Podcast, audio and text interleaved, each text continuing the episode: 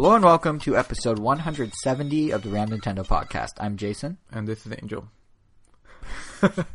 That is Angel. This is Jason. And uh, we're calling this episode Keep Climbing as later in the show we'll be sharing. What do I usually say? For some reason, I'm Angel.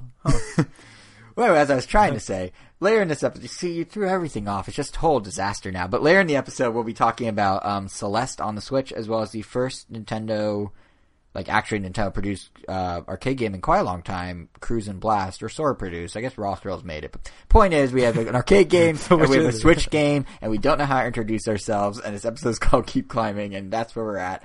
Uh, before we get to all that, though, we've got a whole hodgepodge of like news and rumors and speculation, like hints of what Nintendo's doing with upcoming games like Metroid, to some potential third-party releases, to even a new twist on the ongoing saga of the Mario anime movie. So, really, in many ways, this is it's kind of like the continuation of our last episode. Last episode, we focused on Nintendo's financials and the news that came out of the briefing that went with that. If you haven't heard that, go check out episode 169, then come back because it's like part two in a way. Because in this episode, the transcript for the Q&A portion of the financial briefing is now out. Uh, so we're kind of using that as the launch pad because really, the Q&A is often the most tantalizing, alluring, interesting part because that's when the head honchos drop the most hints, and it's always fun to speculate on hints versus just being like, "Yup, the Switch sold some numbers again." So uh, right off the bat, just so jumping fun. right in. So fun. Yeah, yeah, so far. Like uh, right. Yeah, that's so fun. Oh, I thought you said so far, and I don't know why I agreed to so far because that makes zero sense contextually. but right off the bat, uh, we might as well just jump into the first thing they said. If there's anything specific you want to hear, ramtown.com blog post for this episode 170. We do have all the links, but otherwise, we're going right in because they started with Switch's upcoming online service, and that's what we're going to start with. Um, as we touched on last episode, service has been delayed till fall of 2018, which means it's releasing a full year after it was first promised, which still is kind of sad. Like, how is that a thing? But uh, once it does finally arrive, we already know it's 20 bucks a year. It comes with cl- You know classic? They're game pairing it selection. with um, Pocket Rumble. It makes sense. They're waiting. So just the just never is what you're saying. Just ne- we're never gonna see it. It's always gonna be free. It's always gonna have an app that only supports one game, Splatoon, and that's it. is that what I'm hearing essentially? but yeah, it's um what we do know is it's coming out supposedly. It uh, later this year. We'll have the classic game selection for all those NES games you can download. Multiplayer will be online on those, which is kind of cool. But besides that, we literally know nothing at all. And I think it's safe to say that, like, as it stands from what we know now, Switch Online hasn't really left the best taste in anyone's mouth. I mean, the app is kind of. terrible. It's less terrible than it used to be. To their credit, I do like the Splatoon part of it. yeah, the Splatoon part's slick. To their credit, though, um, remember when the app first launched and you couldn't even turn off your phone screen or leave the app in order to voice chat? You can now do both. It works like an actual voice over IP service like Skype, where it's just the little banner on the top. took them two months to figure that one out, but at least they did. It does what you would expect it to. It does what you expect it to, and it only took a few months for them to realize that it needs to. But um, yeah, you know what's kind of weird to me is like that's not even my biggest complaint with the app. Like that, like the voice chat thing is weird, but like the, I don't know. The thing that bothers me the most is it's still only Splatoon. Like to your point that Splatoon's in it's cool, but it's just like why didn't they go back and hook in other online games or like open, you know, add support for new games as they came out. Like even if it was something small, like just take the leaderboard from Mario Odyssey's little um you know, mini games like the jump rope and the RC car. Just throw those leaderboards on a screen on the app. At least it'll feel more like a cohesive overarching app. It's called Switch Online. It's really Splatnet. It's gonna be Splatnet for a year and four months or so. That just seems weird. I don't know. Um like it just yeah. I know. It, it, it, it would have been great to see just like on your, just pop up on your phone like, oh, let's see who's playing online. Oh, so and so is playing this right now. I Like, why is that not there? I get Like- it's a beta, like- but why is that not in the beta? Don't they need to test that at some point? It just doesn't.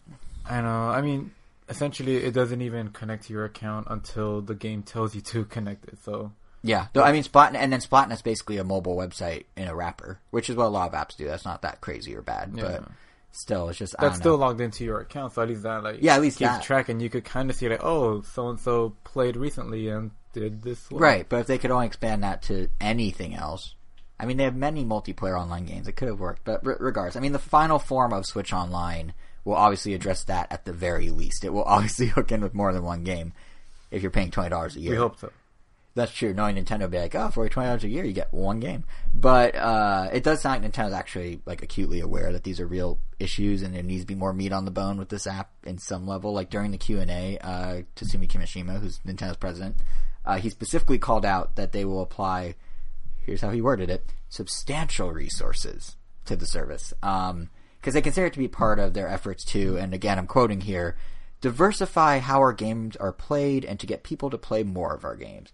In other words, they want Switch Online to, you know, itself be an enticement to get people to hop on the Switch bandwagon. It's not just about like, okay, we need people that have Switches to be happy. They, he's literally like, we want to get more people to play more of our games, which means you need something co- cohesive that makes sense. I assume for you, that would mean voice chat needs to be a must on the console. Not Or, so or much- maybe text chat on the app. It's not so much voice chat. I feel just like messaging people is probably more important to me because then I could just message someone, wait for them to see it, like, oh, let's play. You know, just like Right. arranging times to play, which they did promise that at some point. That's like true. setting That's play true. dates, so to speak. But Oh yeah, I forgot about the play date thing. That's literally one of the yeah, that was yeah. So I guess we do know a little bit about it because they did outright tell us that was coming at some point in the future. But but yeah, I think on a more general level, beyond just that, because I'm pretty And much just a way to same get boat. those like notifications, like on the top of the yeah, on the top of the screen.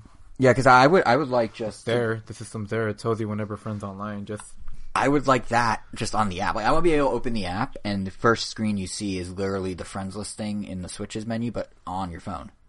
Like it shouldn't be that hard. But I think on some more general level, it's probably safe to say that if Nintendo's saying they want to use this service to get people to use Switch, that means it has to be comparable to the other services, namely PSN and Xbox Live. So I you assume, just it- get some consultation from them.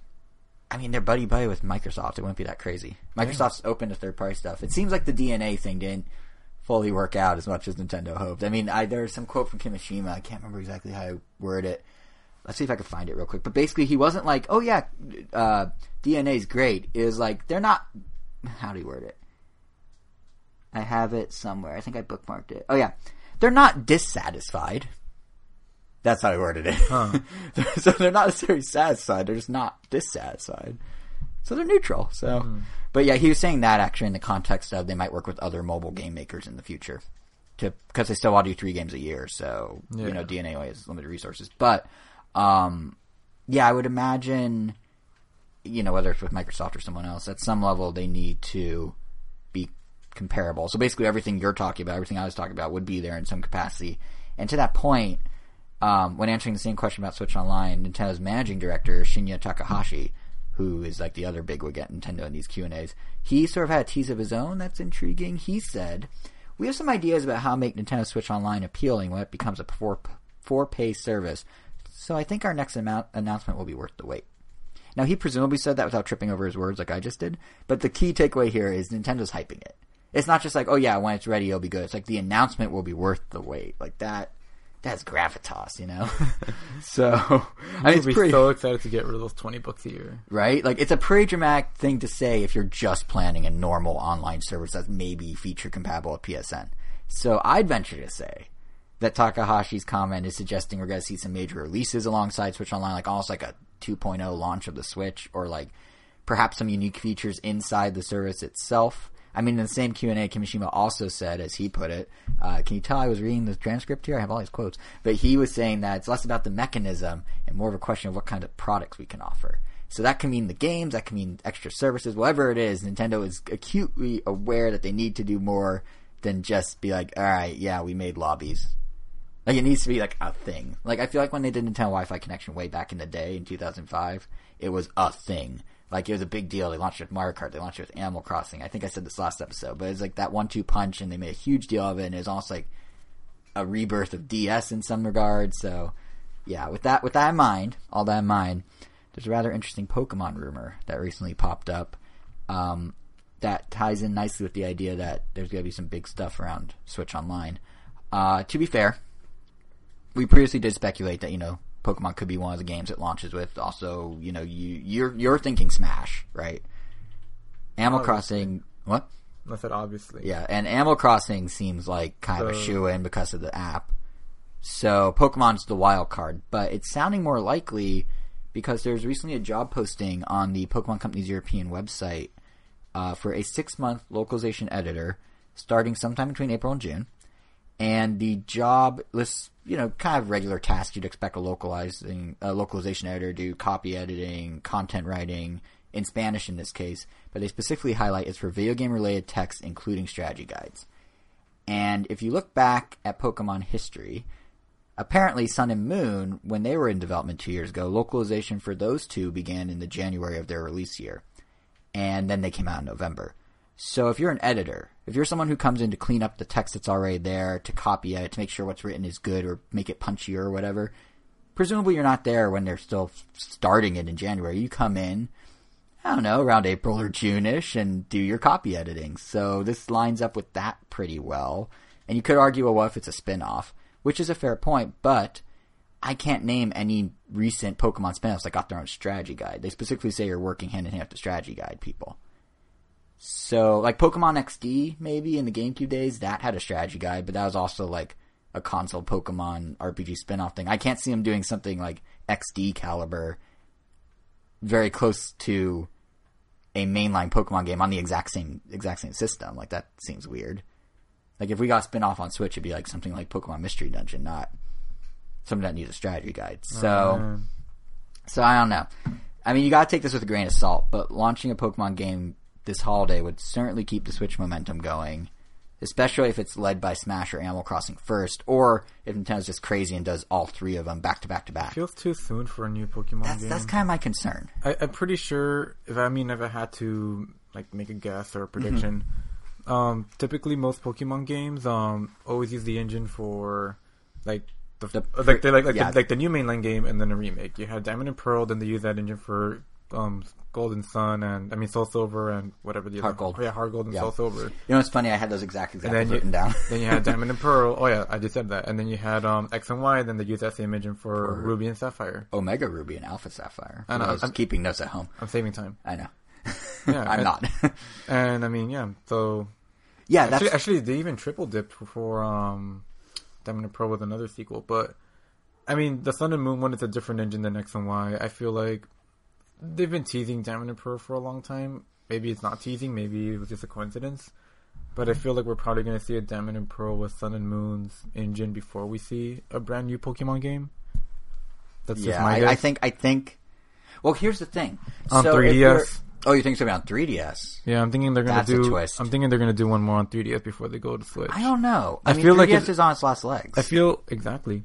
I feel like if they go to Switch, it would have to be with a new, a brand new Pokemon game. In fact, they already said that the next game, the next core game in the franchise is, Is on Switch. Is on Switch. Now that that's an interesting idea in that who, whatever's rumors about localization, which like this is a There's real no job way. listing. I've confirmed it. I've seen it with my eyes. This is a real job listing. Pretty sure they're not done with. It could potentially. You're right. It could potentially be a 3DS game, not a Switch game. Everyone's assuming it's the Switch game. I'm assuming I'm it's the Switch I'm game. pretty confident it's a 3DS game. If I had to like, It, it raises a good point because the whole concern I And- had when thinking this through is it also They- just give the 3DS a little bit more life. yeah, which Nintendo we'll talk about later, but Nintendo's kind of like they labeled the 3DS as being in uncharted territory now. They, They just, don't know what yeah, to do they just came it. out with a whole bunch of 2DSs. Yeah, but they could sell those with Evergreen. No, I know, yeah, but yeah. still, though, I mean, they could easily sell even more 2DSs, another 2DS with Yeah. the whatever, I don't know, Diamond and Pearl one. It's true, and to and to your point, Kimishima did say at the financial briefing that we talked about last episode, like the actual briefing, not the Q and A. Um, he did I mean, say they have how- unannounced games still. I mean,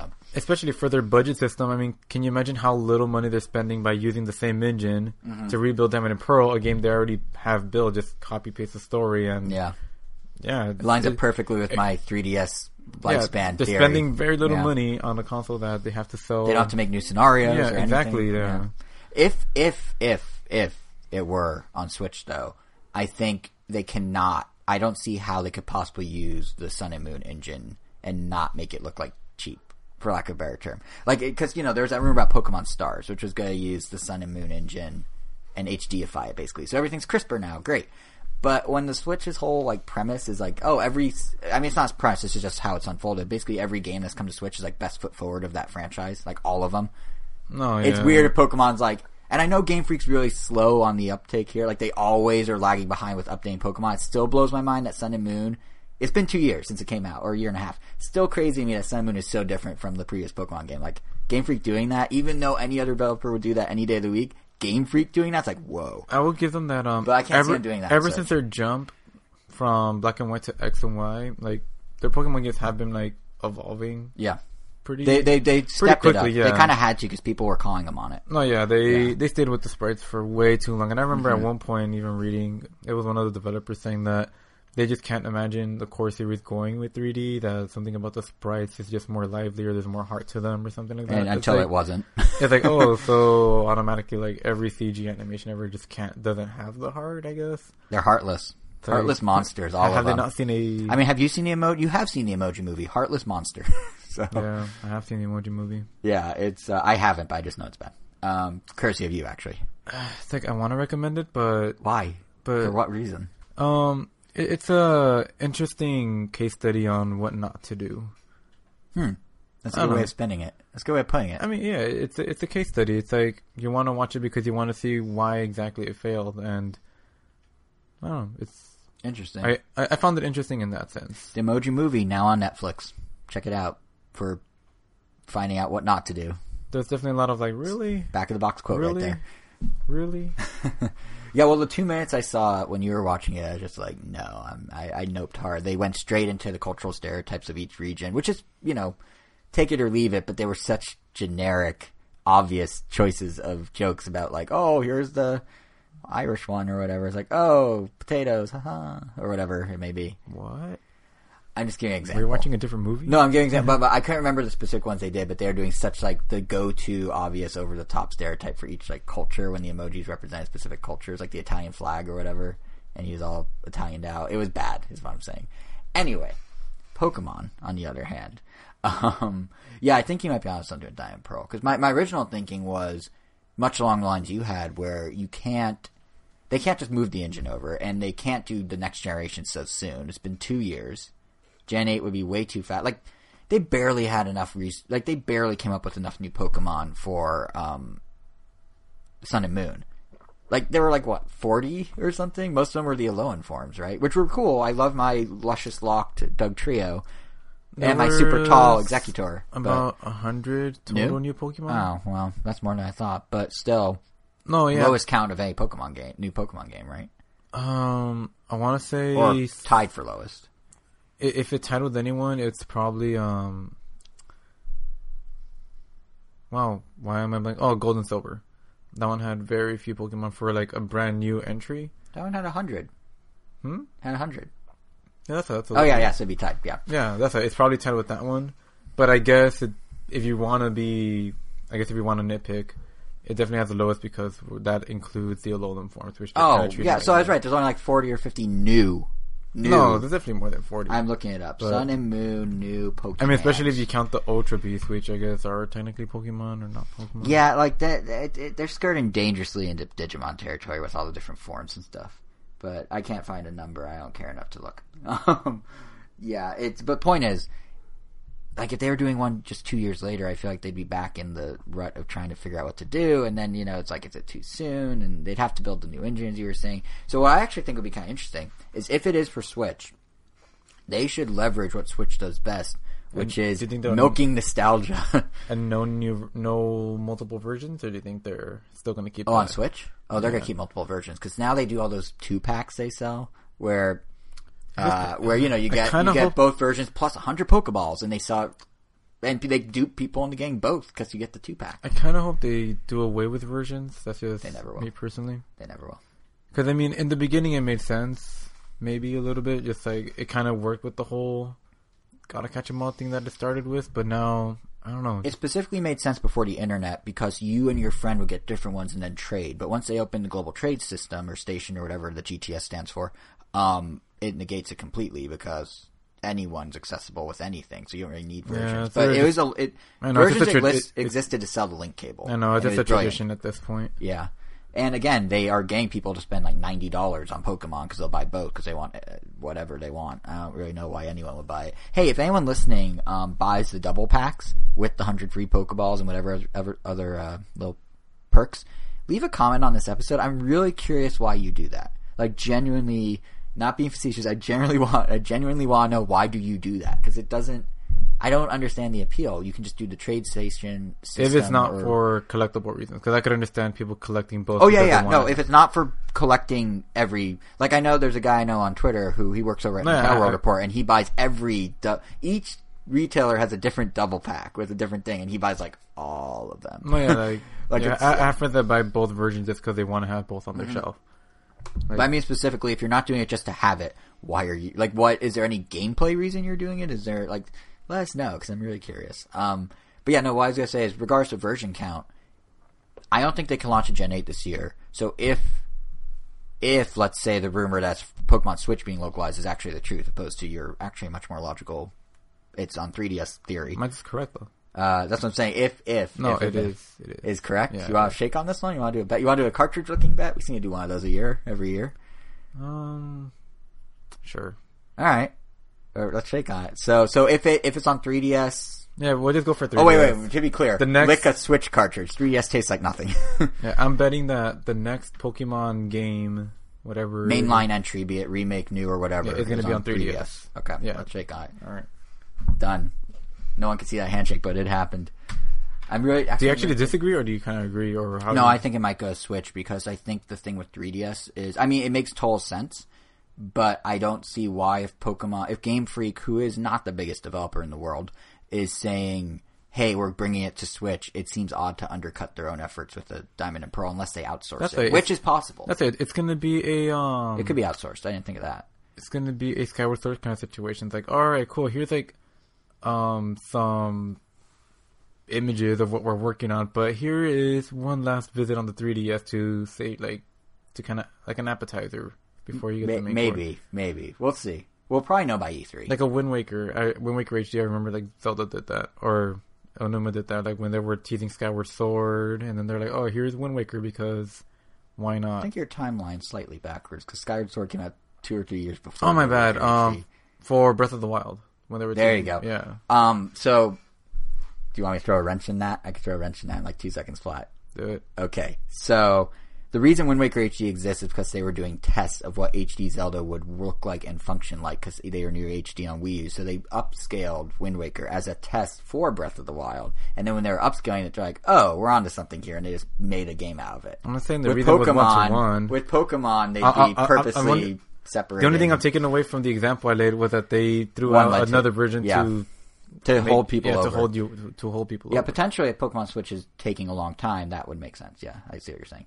But here's my theory. Let's say it is on Switch. Just just run with this. It's not. But I let let's say hypothetical. Let us imagine. what Jason is doing a hypothetical question. Never done this before. I know. He, context. He he usually refuses to answer hypothetical questions. He always answers with his option C, Jason, You which mean- is option which is option no. yeah option no. But yeah, so my, my, my theory is they can't do a new Gen 8, right? They they just it's too soon.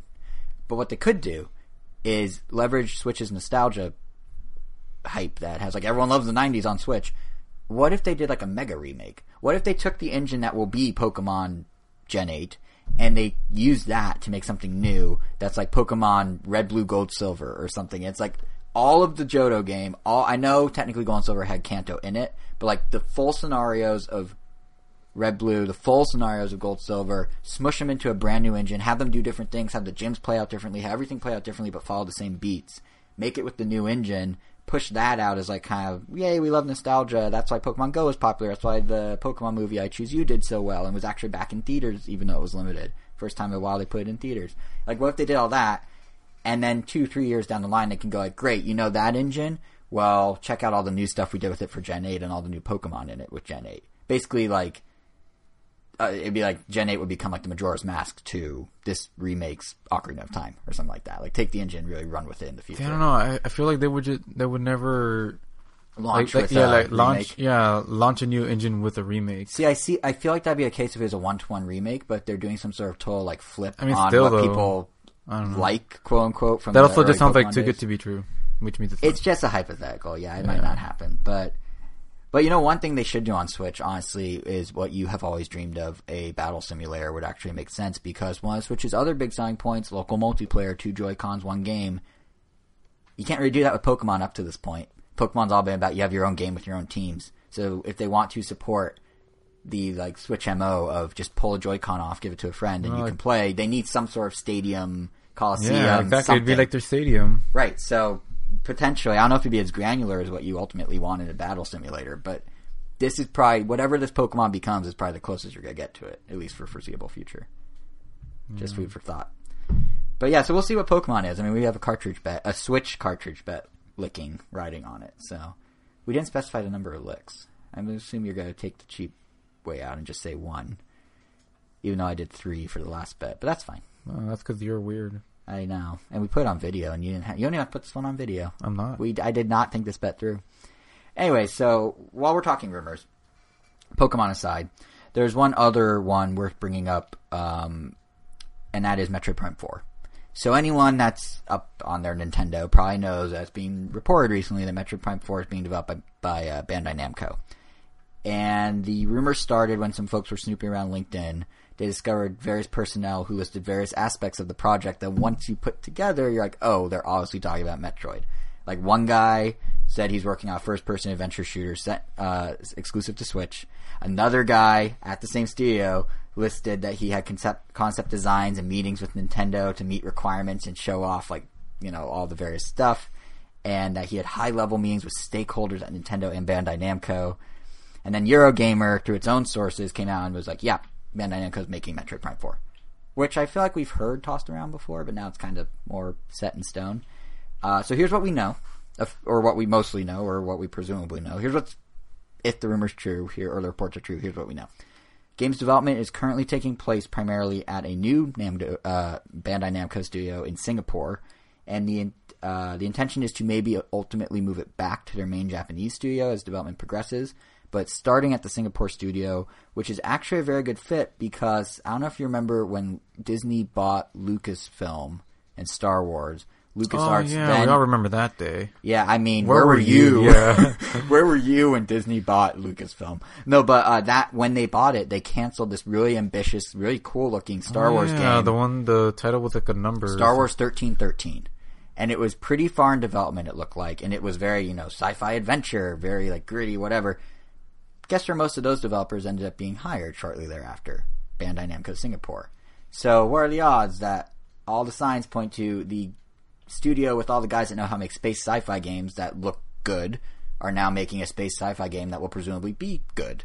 So it kind of, you know, it matches up nicely. And then separately, we also know that Nintendo and Bandai Namco, of course, have a very good working relationship. After all, Bandai Namco, they did development of Smash Bros. for 3DS and Wii U. They did Pokkén Tournament. If you want to look further back, they did your favorite Star Fox, Star Fox Assault. They did your favorite Mario sports game, Super Mario Sluggers. Uh, basically, what I'm saying is, based on their track record, you're going to love this Metroid because, like, they seem to just do your favorite things. So this will be your all-time favorite Wait, Metroid. they do sluggers or strikers? They did Sluggers, Strikers. Is Strikers your favorite? I thought you liked Sluggers. No, more. I'm pretty sure. Was no, they Strikers was next level. oh yeah, you're right, you're right, you're right, you're right, you're right. Yeah, they did Sluggers. Um, Yeah. So yeah, your favorite Star Fox, your favorite Mario baseball. Soon your favorite um, Metroid, presumably. maybe. But yeah, who knows? But um, I don't. yeah, thank you. Uh, neither do I. That's that's a rumor. no, but uh, so I'm like, you know, you have reason, I guess, to trust this. I have reason to trust it because I think it makes sense. But not everyone, of course, feels that Bandai Namco is necessarily the best fit for this because you know they don't really have a history with first-person shooters. But then again, neither did Retro Studios before Metroid Prime One became a thing. They also didn't have a history with like, 2D platformers and like and they made Donkey Donkey Kong exactly. Like I think I think what's worth keeping in mind here for people who are a little worried about this these reports. Sometimes the best people suited for a job are the people that haven't had a ton of experience in it. Sure, I'm not saying that sarcastically. no, no, there, there is something to be said for that. It's not what I was going to say, but now that you raise that point, that's a Yeah, because they don't have the tunnel vision. The people that have been doing it of, like for all these years. They bring a fresh perspective. Yeah, exactly. But not only that, I mean, but- look what happened to the Metroid series when it went to Retro Studios. Yeah. I mean, Exactly. it probably wouldn't have been first person. But but here's the thing: um, it's not just the developers; it's also who has the vision, and the Nintendo people hold the key of the vision. It's about the collaboration road. So like Metroid Prime One, the guiding hand for that, going first person, all that was Miyamoto. He sort of walked them through it, but then it was up to Retro to do level design and do you know compass some of the mechanics. But Miyamoto was kind of there every step of the way, advising and giving guidance. Then you look at you know something like Metroid Other M, and yeah, Team Ninja did a lot of it. And uh, Yoshinoya Sakamoto, who's like the guy in charge of the Metroid series now, was heavily involved. But that one was met with obviously a little less success than Metroid Prime. Like not everyone loved Other M, so it's not. My point is, Team Ninja's a very good developer. Retro was an unknown. Was the person steering the ship, the Miyamoto or the Sakamoto, that kind of determined how the game turned out. So as long as the right person's at the helm at Nintendo, I think it'll be fine. I mean, Bandai Namco's proven they have good developers because look at Smash Bros. It was fine. It You was think great. they could make a Smash Bros. on their own without Sakurai? Nintendo or Bandai Namco? Bandai Namco.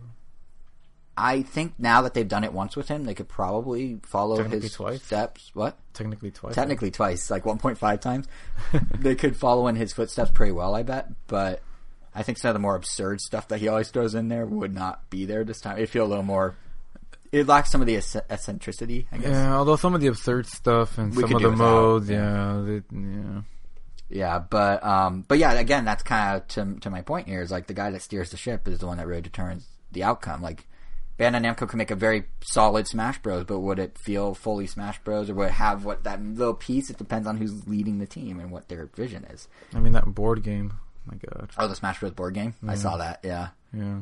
it looks. Wait, no, I'm talking about the one in Smash Bros. Oh, I thought you meant 4. you know there's fans making a No, Smash no, Bros yeah, yeah. board game. No, That's yeah, what I thought you meant. I mean, fans make everything. Yeah. Oh, you're talking about the one like the single player. Yeah. Yeah, that was again it's the vision of, of Sakurai. See, and, and so 'cause that board game in Smash Bros. I forgot what it's called. Um, I don't remember.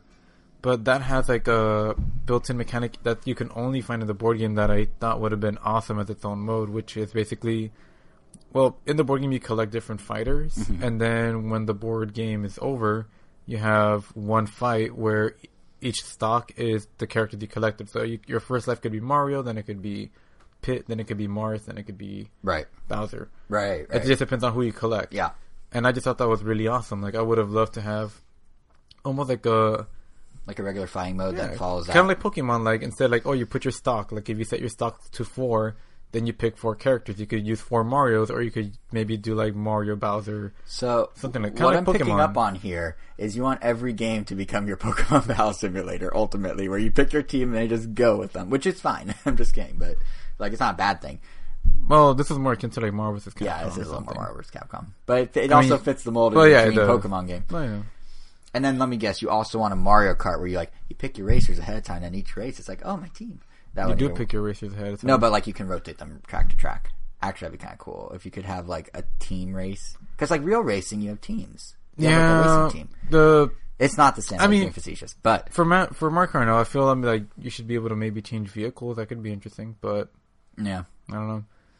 Because I mean, you obviously have tracks designed for certain types of vehicles. Some vehicles benefit from straightaways more than turns, and right. blah blah blah. So especially you, bikes versus yeah, cars. so if you do a Grand Prix and you pick, I don't know, it's like you're kind of forced to pick a very neutral vehicle, so you're not screwed over which by I imagine is by the random by, by the randomness. oh yeah, well Mario Kart's always got No, no, no, no, by the randomness of the track select, especially online, because you pick your vehicle and then Mm-hmm. you're kind of stuck there. Like, all right, you're stuck with the vehicle, and then like, oh, this is like the worst vehicle for that track. They should just let you pick your vehicle once the track's selected, opposed to the other way around. yeah, but, But, then, everyone's yeah, gonna pick yeah, best. yeah, but then it would slow gets, it down. It gets messy. Yeah. So it's it's a lose lose. That's Yeah. why that game is what it is. Yes, I know your feelings. Fun is part of the game, but nothing more. Yeah. Yeah, it's just a fun game. But but yeah, with with Metroid, just to sort of reel it back here for a minute, um, I suspect that this Metroid Prime Four is going to be what people want it to be. Like, I think it's going to be good. It's not going to be another M. Like Sakamoto's probably in charge of this. He was in charge of, of the other Metroids, but he like. Other M was a new take on the series, which was intentionally done as a new take on the series. Like Prime Four is Metroid Prime Four. Like he, I don't think they're gonna steer Not the ship the Federation wrong way. Force. Yeah, which was a spin-off again. You know, it's kind of. But I, I suspect with a team of ex Star Wars developers behind him, or whoever he may be, the leader, I think we're gonna get an actually good game. But it does beg the question of like, what is a good Metroid Prime game at this point? Like, what would you want to see in Metroid Prime Four? Like, I have my crazy theories, which I'll get to in a sec. But I'm curious. Is there anything like when you hear Metroid Prime, like, what is your vision of what the fourth Metroid should be, if anything, or is it just like you just want them to catch you off guard in some way? I mean, I wanted to progress the story. I mean, Metroid Prime one, two, and three kind of wrapped type, Yeah. kind of wrapped up everything that had to do with like Metroid Prime. Right. Like, there's really nothing left to be said about Metroid Prime without them not doing like another prequel. So which would- you're getting close to my train of thought here. Like, I mean, but I mean, that's just like story wise. I would just wanted to progress the story, and I don't know. It, it it's just kind of weird that it, it would still be called Metroid Prime at that point, unless they figure out some creative way to bring it back g- without Dark Samus. I would like for them to just keep Dark Samus done. Yeah, that was that got a little I mean, it did. no, I. I, I, I liked it. I liked it, but I, I, I like that like Dark Samus was teased at the end of the first one, and then Dark Samus kind of tormented you in the second the one, second, yeah. and then the third one was like the climactic final Yeah. resolution of it. For me, I almost, I, I weirdly enough, like because it's Metroid Prime, I kind of want to see them rope back in Metroid Prime Hunter's wacky cast of characters. Like, let let me explain. Like, I don't think they should actually be in the game in a serious way, but when NST made Metroid Prime Hunters, their uh, Nintendo Software Technologies up in Redmond, it, it was actually an American-made Metroid game, Metroid Prime Hunters, which is well, so is the Metroid retros. Prime. yeah, well, yeah. Anyway, uh, when NST made Hunters, they you know they introduced all these other guys, and like Prime Three and Prime Federation Force, whether you love it or hate it, did sort of carry Can that. you name them all? I can name some of them. There's which I'll six. what There's six of them. I can name three off the top of my head: Sylux, Weaver, and Trace. Weaver. Not Weevil, Weevil, we not Weevil. Something with Weave. No, there is Weaver. I'm googling this. It's I'm positive. Weevil. Is it Weevil? Yeah, you said Weaver. Yeah, and then I said Weevil, and I went back to And what was the other one? Uh, Trace. Yeah. Yeah, I remember the other two. But the point I'm getting at is like Sylux at least popped up in Prime Three special ending, popped up popped up There in you. You just Federation. another one. I said Sylux already. Oh, you did? I said Sylux, Trace, and Weevil. or I said Weaver. But anyway, Sylux has popped up in multiple primes since Hunter. It's like Sylux is canon now, whether you like it or not. They're all canon now, whether you like it or not. So, like, it's tricky because I don't want them to go against the ambience of Metroid. Like, I like, I want Prime 4 to be as creepy and isolated feeling as Prime was, 1 was, or to have kind of the weird, like, you're being stalked like Prime 2 sort of did. But, I don't know. Like, I feel like these guys somewhat should be relevant. Like, I don't think Spy. Oh, Spire. That's another one. Yeah. Yeah, he's the dude with the big orange thing, right? He's just a giant volcanic monster. Yeah, and he has a big like orange ball for a hand. Like, I don't think he should pop up. I don't think Trace with his Cyclops looking face or Weaver with his big orange ball hand. Weevil. Or, or whatever, not Weevil, uh, Spire with his big orange ball hand. I don't think you should be playing Metroid Prime 4 and you round a corner and they're just there and they're like, sup, I'm a hunter too, how's it going? Like, that would be weird. But if they could be central to the story without being like the center of the story. Like if they're involved in some way but not actually core to it, that'd be kind of cool. Like maybe through ship's logs or like transmissions or thing, things you scan or flashback cut cutscenes or something. They pop up in some capacity and you learn about them. Maybe Sylux, since he already is kind of in the other Prime games, maybe he has a hint of what Dark Samus was in two a little. Like you do come across him maybe occasionally. Like if they something like that, it'd be cool because they are lore now. Like to your point that the Prime story is over, like Prime is done, yeah, but we have these other characters in this world that they already built out and continue to build out, even with Federation Force. That, um, which I actually kind of like to be honest, but you know they built it out. That seems at this point weird to just pretend they don't exist. So if they did in a subtle way, which is the best way Metroid tells its story, is where you do it through the ship's logs and you kind of learn what you want to learn in the scans. That I think would be cool. Like that, I would like to see them do. But I, I don't know. Like, did you even like those guys? I know a lot of people are like, "Uh, hunters," but I actually liked Hunter. It is more actiony, I admit. But No, I like hunters. yeah, so I. I, I My favorite hunter cool. was Kanden. Which one's that? I don't even remember. Was that the the spider thing, or like the the thing that had like the sharp legs? That was Trace. That was Trace. And Elvis's favorite was. I always think and, Sylux is Trace and Trace is someone else. And Elvis's favorite was Noxus. Green one? No, that's Weevil. Oh yeah, he's the one with the Cyclops face. I'll yeah. just let you Google them later. Yeah, I should.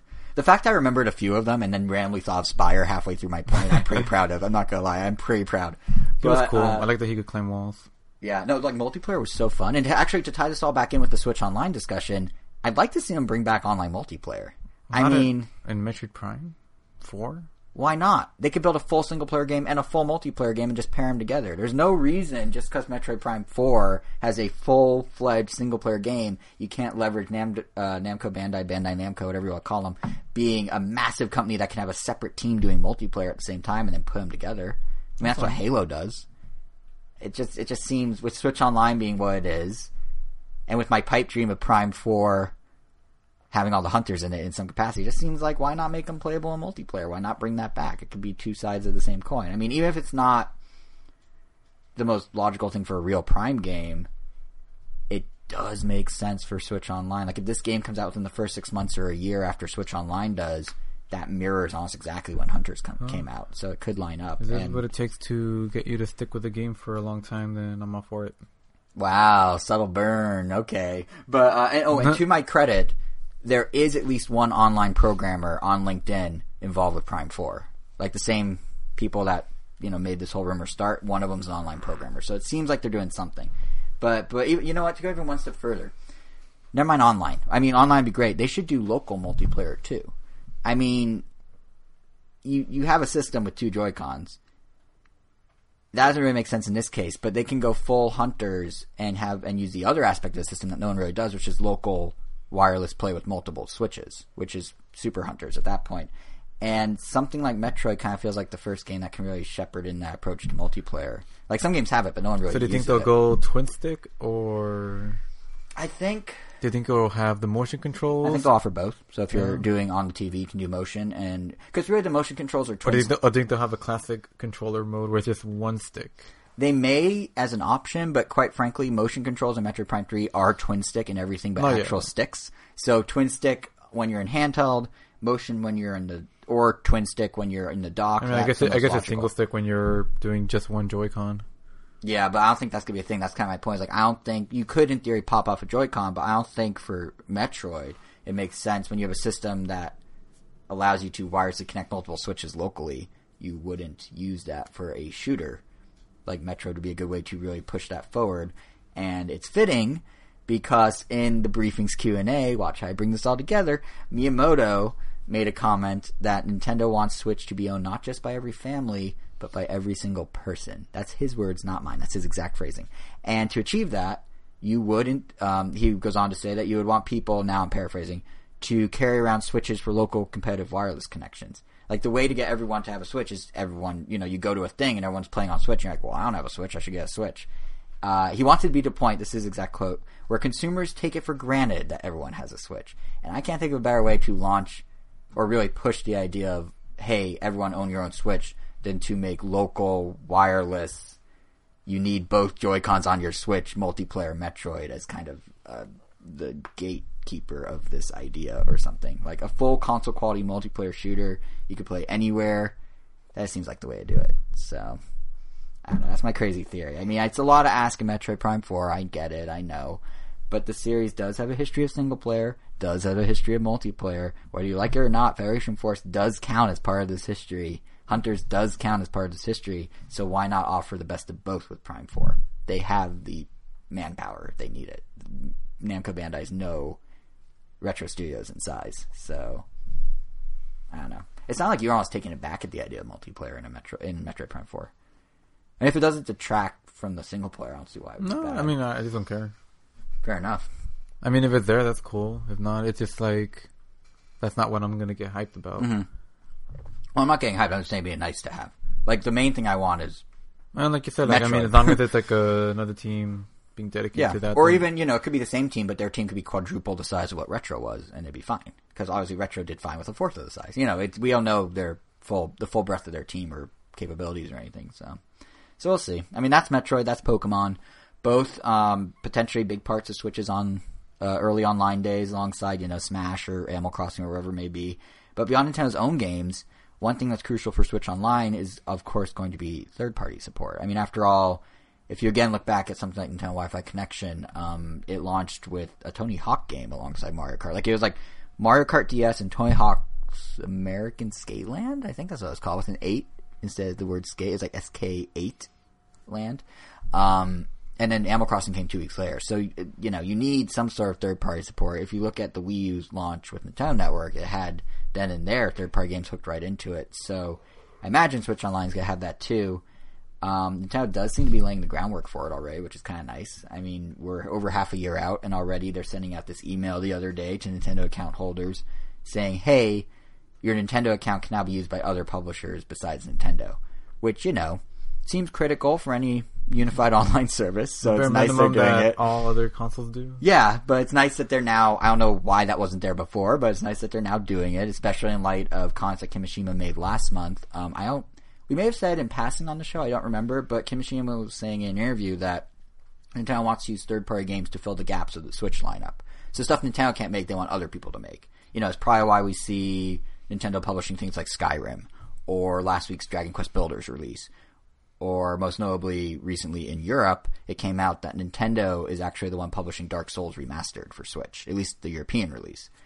And that, that was actually particularly interesting because Dark Souls Remastered is being published by Nintendo in Europe, is being developed outsourced to uh, Virtuos, the guys that did LA Noire for Switch. So basically, Bandai Namco just turned over the keys to the Dark Souls Kingdom to two other companies and said, "Sure, make us some money on Switch," and then just like is taking the profit. So if Nintendo get all the publishers to just be like, "Yeah, we'll just hire a contractor, and yeah, you can publish it," the lineup could be great.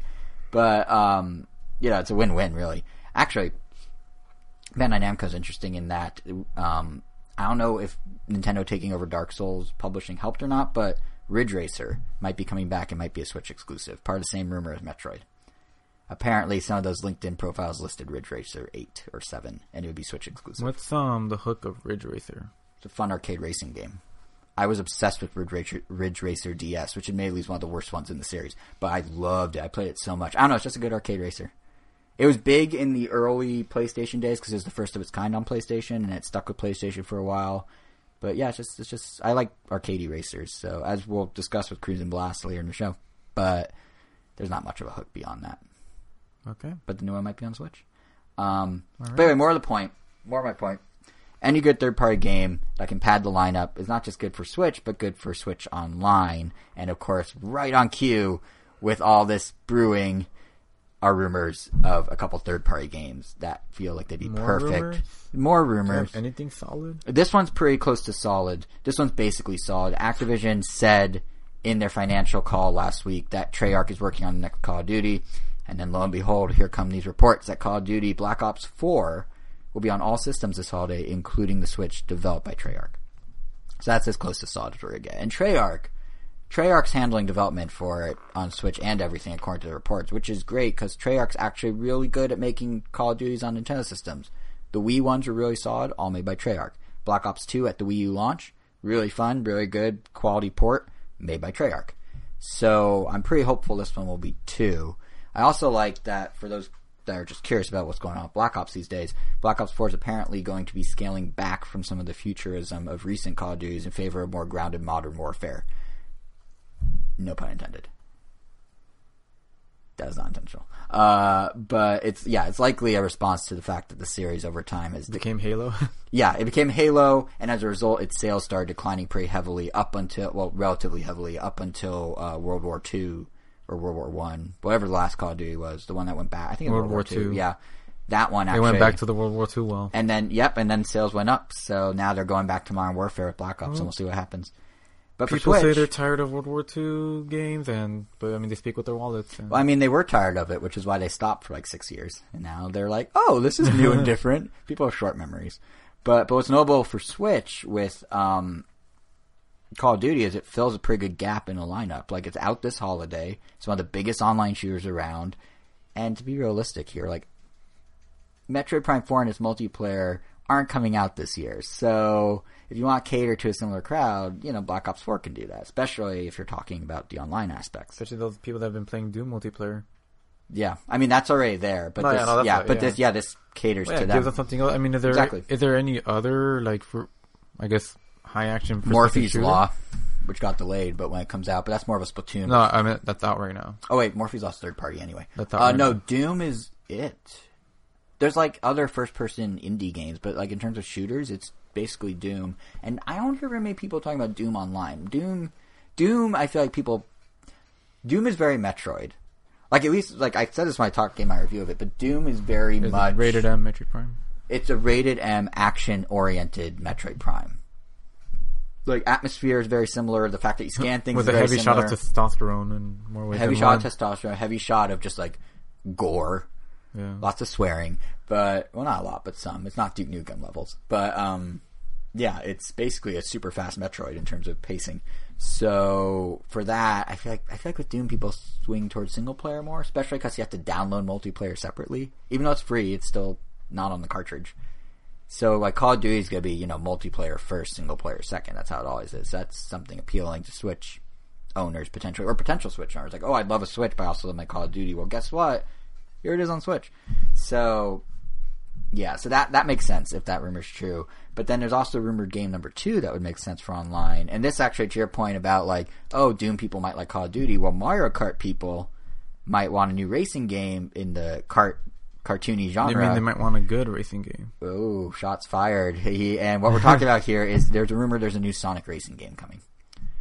And that's your that's your your favorite thing, isn't it? Like you love you one- love Sonic and uh, All Stars Racing Transform, don't you? Yeah, I love Sonic and All-Stars Racing Transform. The first one was Like okay. how we say the full name every time. Yeah, not to be confused with Sonic and All Stars Racing. Um, yeah, the first one was okay. I don't know. It definitely felt. It didn't feel as complete. It definitely felt like they had an idea and they were just kind of experimenting with Yeah. it. Like that one was definitely more Mario Kart-ish. Like all their like, if Casey didn't know, like it's kind of like Double Dash in the sense that every character has their own like ultra move. Like if you're far enough behind, their star equivalent is like if you're Sonic, you turn to Super Sonic and you just like destroy everyone everyone on the road. Mm-hmm. Everyone pretty much has a get me to first place attack. Mm-hmm. And part two scaled that back significantly, and everyone still has those moves, but they're a lot more. Everything is just balanced. The game is just super polished, super balanced. It's everything I would have wanted in a Mario Kart, and everything I would have wanted with an, I guess with a Mario Kart that's just fresh and different. right. Like when Mario Kart first announced in Seven that they were gonna go with the gliders and the submarine. Um, when the first trailer came out, like, oh, cool, this is gonna be. It sounds like they're gonna do something different, but like, and nope. feel exactly the same as the cart. All it does is like mildly change the physics of it. yeah. Doesn't do anything. Mario Kart 8 comes out. Oh, gravity mechanic. It doesn't do anything. It just all it makes is for nifty looking tracks, but that's it. It Yeah. doesn't really. I, I I argue it doesn't add much. It's very homogenized, the Mario Kart experience. The only thing it adds is like now you could bump people That's true. for a little boost. Yeah. But Mario Kart Racing Transform, that one like You mean Sonic and All Stars Racing Transform? yeah, you're right. that would be a nice game. Um, Sonic and All Stars Racing Transform, that one like really like went all out and had like tracks that change every single lap. Like everything literally transformed. Like your vehicles actually had like great water physics, great flying physics. It felt like you were controlling a plane. It was like what you'd imagine It was- Diddy Kong Racing would be as a next gen game. the drifting mechanics were really really great and then like every item just felt super balanced like every time you lost it actually felt like man i lost because i didn't do well. And when you won it felt they were like oh no sumo digital just did an amazing job. And when i played mario kart 8 it just i don't know it just felt so under it, it felt so underwhelming after coming from the only thing mario kart 8 has on it is just that nintendo like polish that Nintendo just has, where everything is just moving always silky smooth. Mm-hmm. Everything just feels like has that shiny gleam, and All Stars Racing just had like a few rough edges. But even the cast, like it made me introduced to so many like Sega characters that I, I remember this from so, this Dreamcast game that I never played, but it made me want to look them up so I could know more about them. so about that, No, I know yeah. about that. Um, so the rumor is it's coming back, but it's only going to be Sonic characters again. Or they're let me rephrase. They're scaling back from the all Sega All Star aspect. Whether that means they're bringing in someone else, I don't know. But it currently sounds That's kind like of a shame Sonic. because that made for really awesome like track designs from like different games, and I mean they introduced me to Yeah. a bunch of different games too. But I mean, I did love to use Eggman, so that's fine by me. So, so just to frame this a little for people who haven't heard the rumor, um, like the so the Sonic character's only thing comes from a guy who correctly predicted Sonic liar, liar, Forces. pants on fire. But no, he was he was correct. I mean, I know he wanted to be a liar, but he was correct. He called Sonic Forces before it was ever a thing. But the the actual existence of a third Sonic racing game specifically has this weird saga behind it over the last couple weeks, where first a leak slide from Sumo Digital, the guys that did Sonic and All Stars Racing Transform, uh, hit the web, and it's like, oh, we're making a third Sega kart racer. Then uh, Sega's social media guys like, no, they're not. And then at German Toy Fair in the time since, Zappies, the guys who made physical toys for Sonic and All Stars Racing Transformed, said in an interview they're making toys for a third Sonic Racer that's coming this year. So second media guy, social media guy either lied or it backs the idea that it's not Sega Racer, it's a Sonic Racer. so you know, take it or leave. But it sounds like you know this is very similar to the rumor with Crash uh, Bandicoot N. Sane Trilogy coming to Switch, where originally it was leaked. We talked about time about how much sense it makes for it to come out. then the leak seemed to be kind of retracted or sort of fell to the wayside. And then in Europe, randomly a supplier is just like, or a licensor over there is just like, oh hey, did you know uh, Crash is coming to Switch? It's like Europe, European not game companies are where all the game secrets are at apparently. But um, but yeah, in terms of Sonic, yeah, I like. I, I wish it was more been- than. I hope it's more than just Sonic and his friends. To be honest, there. Hopefully, It was- it was- I mean, it just adds that nice fluff, and I mean, I don't know. It, It- it adds a lot, and, yeah. I, and I know a lot of people like that are like fans of Skies of Arcadia or I like that game. Shenmue or Crazy Taxi. I just want I to love see, that game.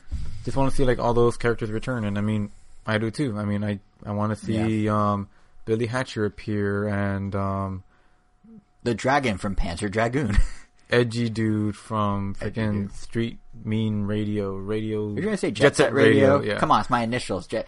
eh, Okay, so anyone I, who listens I- to I- this, as I said a little earlier, I don't. I didn't have an Xbox. and didn't or play Jet Grind Radio, it was on Dreamcast first, by the way. Um, No, I know. Yeah, everyone or always- Ooh La La from Space Channel Five or whatever. it, it or IEIE from Super Monkey Ball. By the way, Monkey Ball characters have the best names. IEIE, Gangan, Mimi. It's all just gibberish. But I was gonna say I JSR. as II. Uh, it might be II. IEIE is more fun to say though. Uh, but no, the JSR thing, like whenever I used to post on gaming forums, because anyone that listens know my, my Twitter handle is JSR7. I go by JSR on my, on my online games. People be like, "Oh, Jet Set Radio fan," I'd be like, "Nope, never played it." and it's always that awkward. Oh, so why is your name that? But anyway, that's my connection to Jet Set Radio. I've never played it though the fact that I have none. the fact that I haven't played it. But no, the um, in terms of characters, it doesn't necessarily have to only be Sonic, although it probably will be. What's kind of funny is to the, on Friday, day we're recording this. Um, I was like today, but that's not accurate. Um, Namdai Banco, Namdai Banco, Bandai Namco. That's a fun one. Uh, Bandai Namco posted a video on Twitter of Pac-Man receiving a phone call from Sonic. And that's right after these rumors pop up about how it's not going to be Sega anymore, and how like Yeah, there's this new they, racer. they're and getting some like, invitation or something. yeah, it's like yeah, an invitation from Sonic. It was like, oh my god, it's gonna be Pac-Man in Sonic Racing, which is really betraying Mario because Pac-Man's in Mario Kart Arcade. Like Pac-Man really And gets Smash around Brothers. town and Smash Bros. But so is Sonic. So yeah.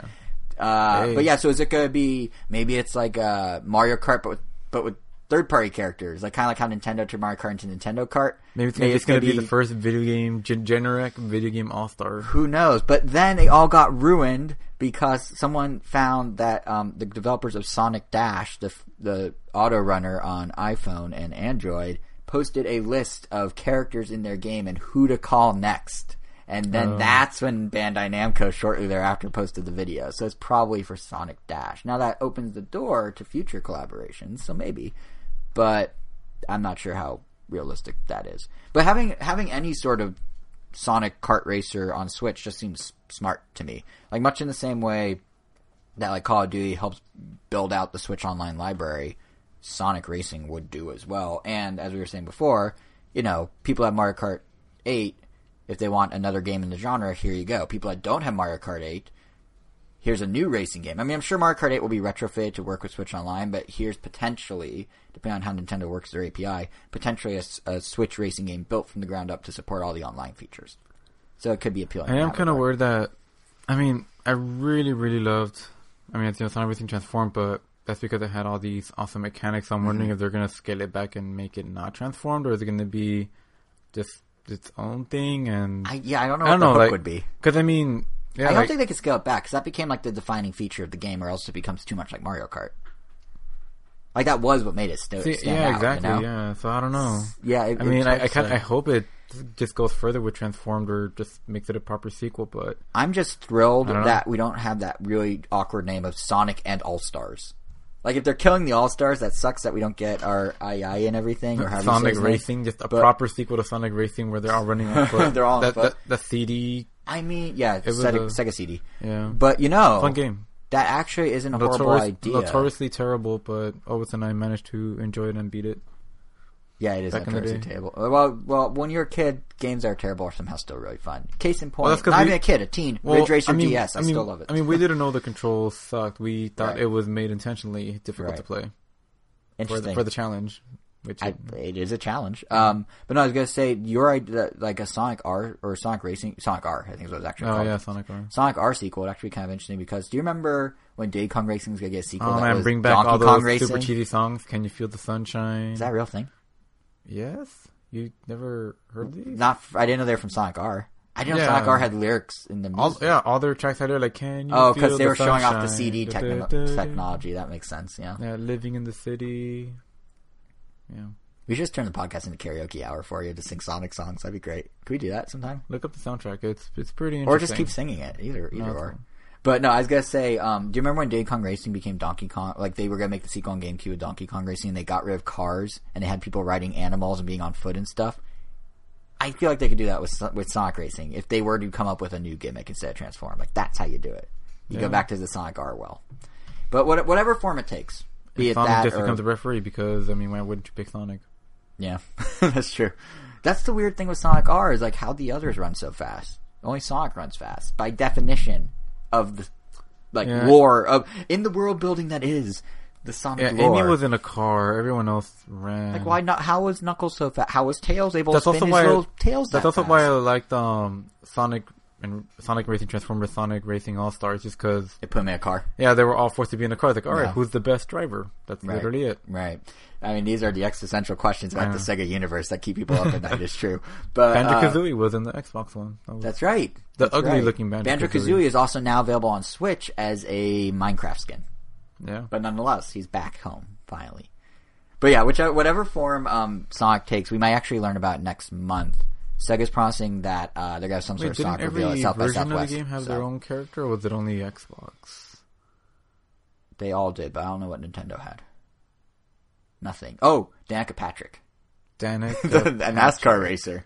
I don't know if she was only on the Nintendo one, but they remember they did the DLC where it's like a human NASCAR driver, the woman. No, yeah, I Yeah. bought the the hot toy, the, the Maybe- hot, the Hot Wheels version Maybe of her for crazy a thought. friend. What if it becomes not Sonic and All Stars Racing Transformed, but just Sonic and Danica Racing Transformed too. Is she even still relevant? She's retiring in the next year, so she's relevant for one more year. So if they get if they announce it at South by Southwest, like is rumored, because they are going to announce a Sonic thing next month. If they announce this there and they get the game out this holiday, Danica Patrick's still relevant, barely.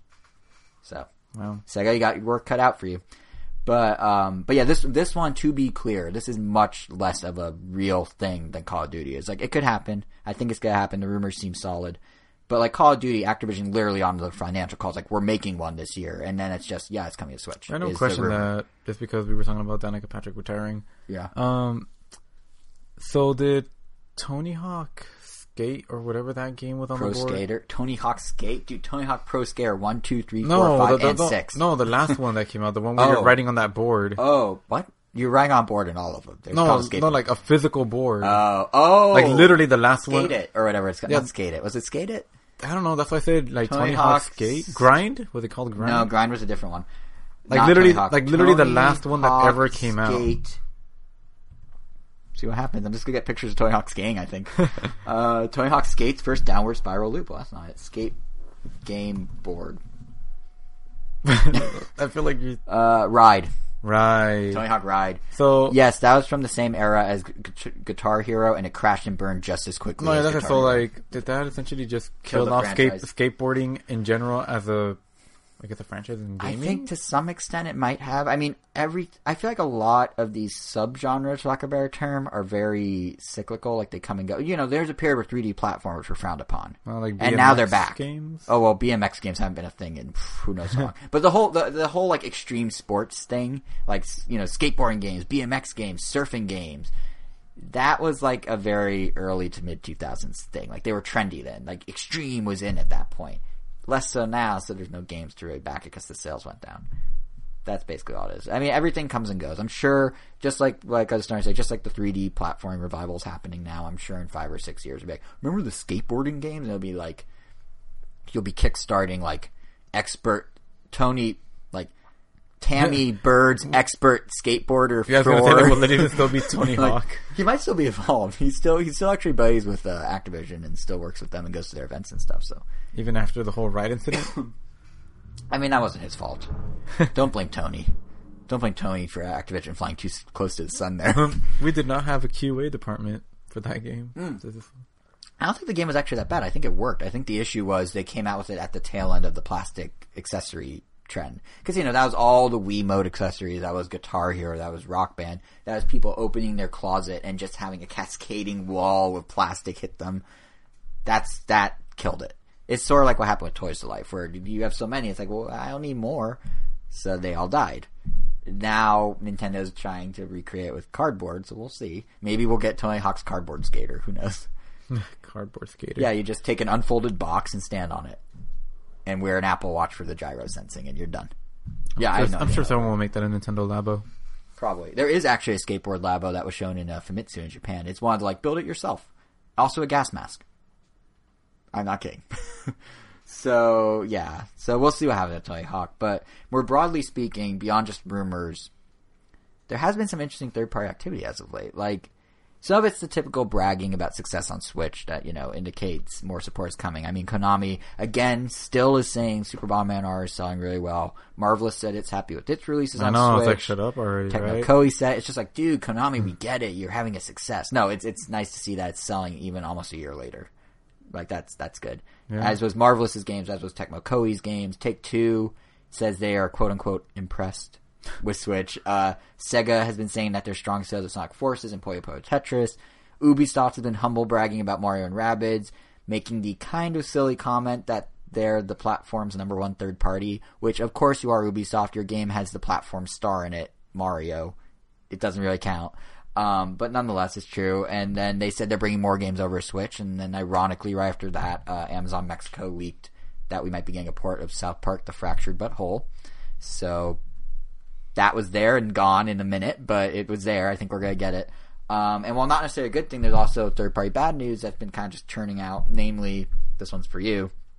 Blizzard confirmed they are not bringing Hearthstone to Switch. So But they have no plans. they have no plans. So as of now, they're not bringing Hearthstone to Switch. so It's there's fine. It's that. on it's on every other platform Yeah. ever. But it'd be so good on Switch. Like, just, I guess it's not really needed. I- I don't know. I mean, I- it's not like you bust out your Switch on a bus just to play Hearthstone. Honestly, like I only really play Hearthstone when um, well, I guess recently I had to only play it at home because it became too much of a problem outside of home. But it's best played when you're on the go, and I feel like like, the one step Switch. away from like Hearthstone alcoholism or something. it became a problem at home. I could only play, or it became a problem outside the home. I had to do it in the confines of my house, where I couldn't harm anyone else. But no, Yeah. I get what you mean. And also, um, you know, like unless you're gonna use a touchscreen, playing a card game like that is not. Oh, it would really, definitely be handheld first. Yeah, Yeah, the the interface is just definitely meant for for dragging Yeah. things around, and using an analog for that feels like it would be very clunky. And I mean, I'm sure. I agree. I, I totally mean, they'll, they'll they'll figure out a way to do it, but What if they used uh, the I, the gyro of the Joy-Con, kind of like World of Goo does, to simulate a pointer? well, Think about it. Possibly. Think about it. I But mean, no, they're, um, they're they're definitely better off focusing on maybe something new or something else.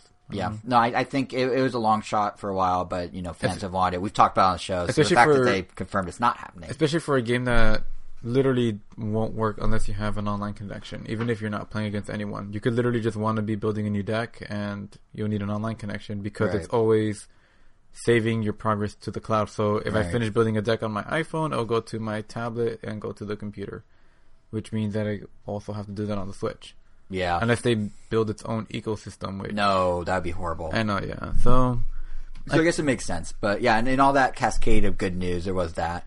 But well, well, unless I, I think I just almost cut you off. Were you about to say something else? No. Oh, sorry. Um, I was just saying, in the midst of all that, all these big name publishers with all their news, you sometimes forget that there are smaller publishers with multiple Switch games under their belt that already uh, make notable moves and have games on the system.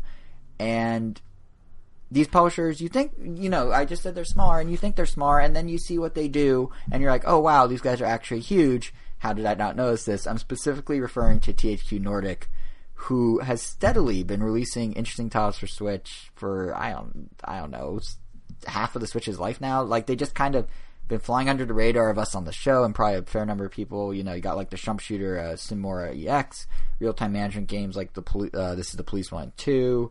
You got Battle Chasers Nightwar, which we saw in a Nintendo Direct, I want to say in like April or something last year, and then just vanished from the face of the earth, but it's still coming.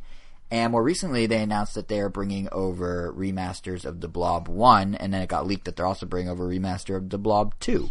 So, They're hmm. kind of they're making moves. This, these THQ Nordic guys, and we just kind of ignore them. But the Blob, did you ever play the Blob on Wii? I don't remember. No, I didn't. Or Neither the did fucking- I. Neither did I. I was always curious. I was saw it on Nintendo Power and just never really played it. it, it's funny because if you look back at it now, or you know, if you look at it on Switch now, it is very much when it comes to Switch, it's very much the precursor to to Splatoon. Splatoon. Like it's like Paint the world. yeah, so Mario Sunshine in many ways was the precursor to Splatoon in terms of how the shooting works. Like the physics of the paint is basically Mario's FLUDD, right?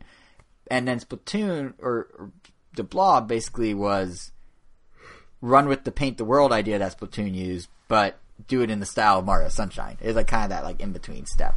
It's the stepping stone that Nintendo didn't use because they didn't make the game, but it's literally the stepping stone between them. And it's apparently a very good little platformer in its own right.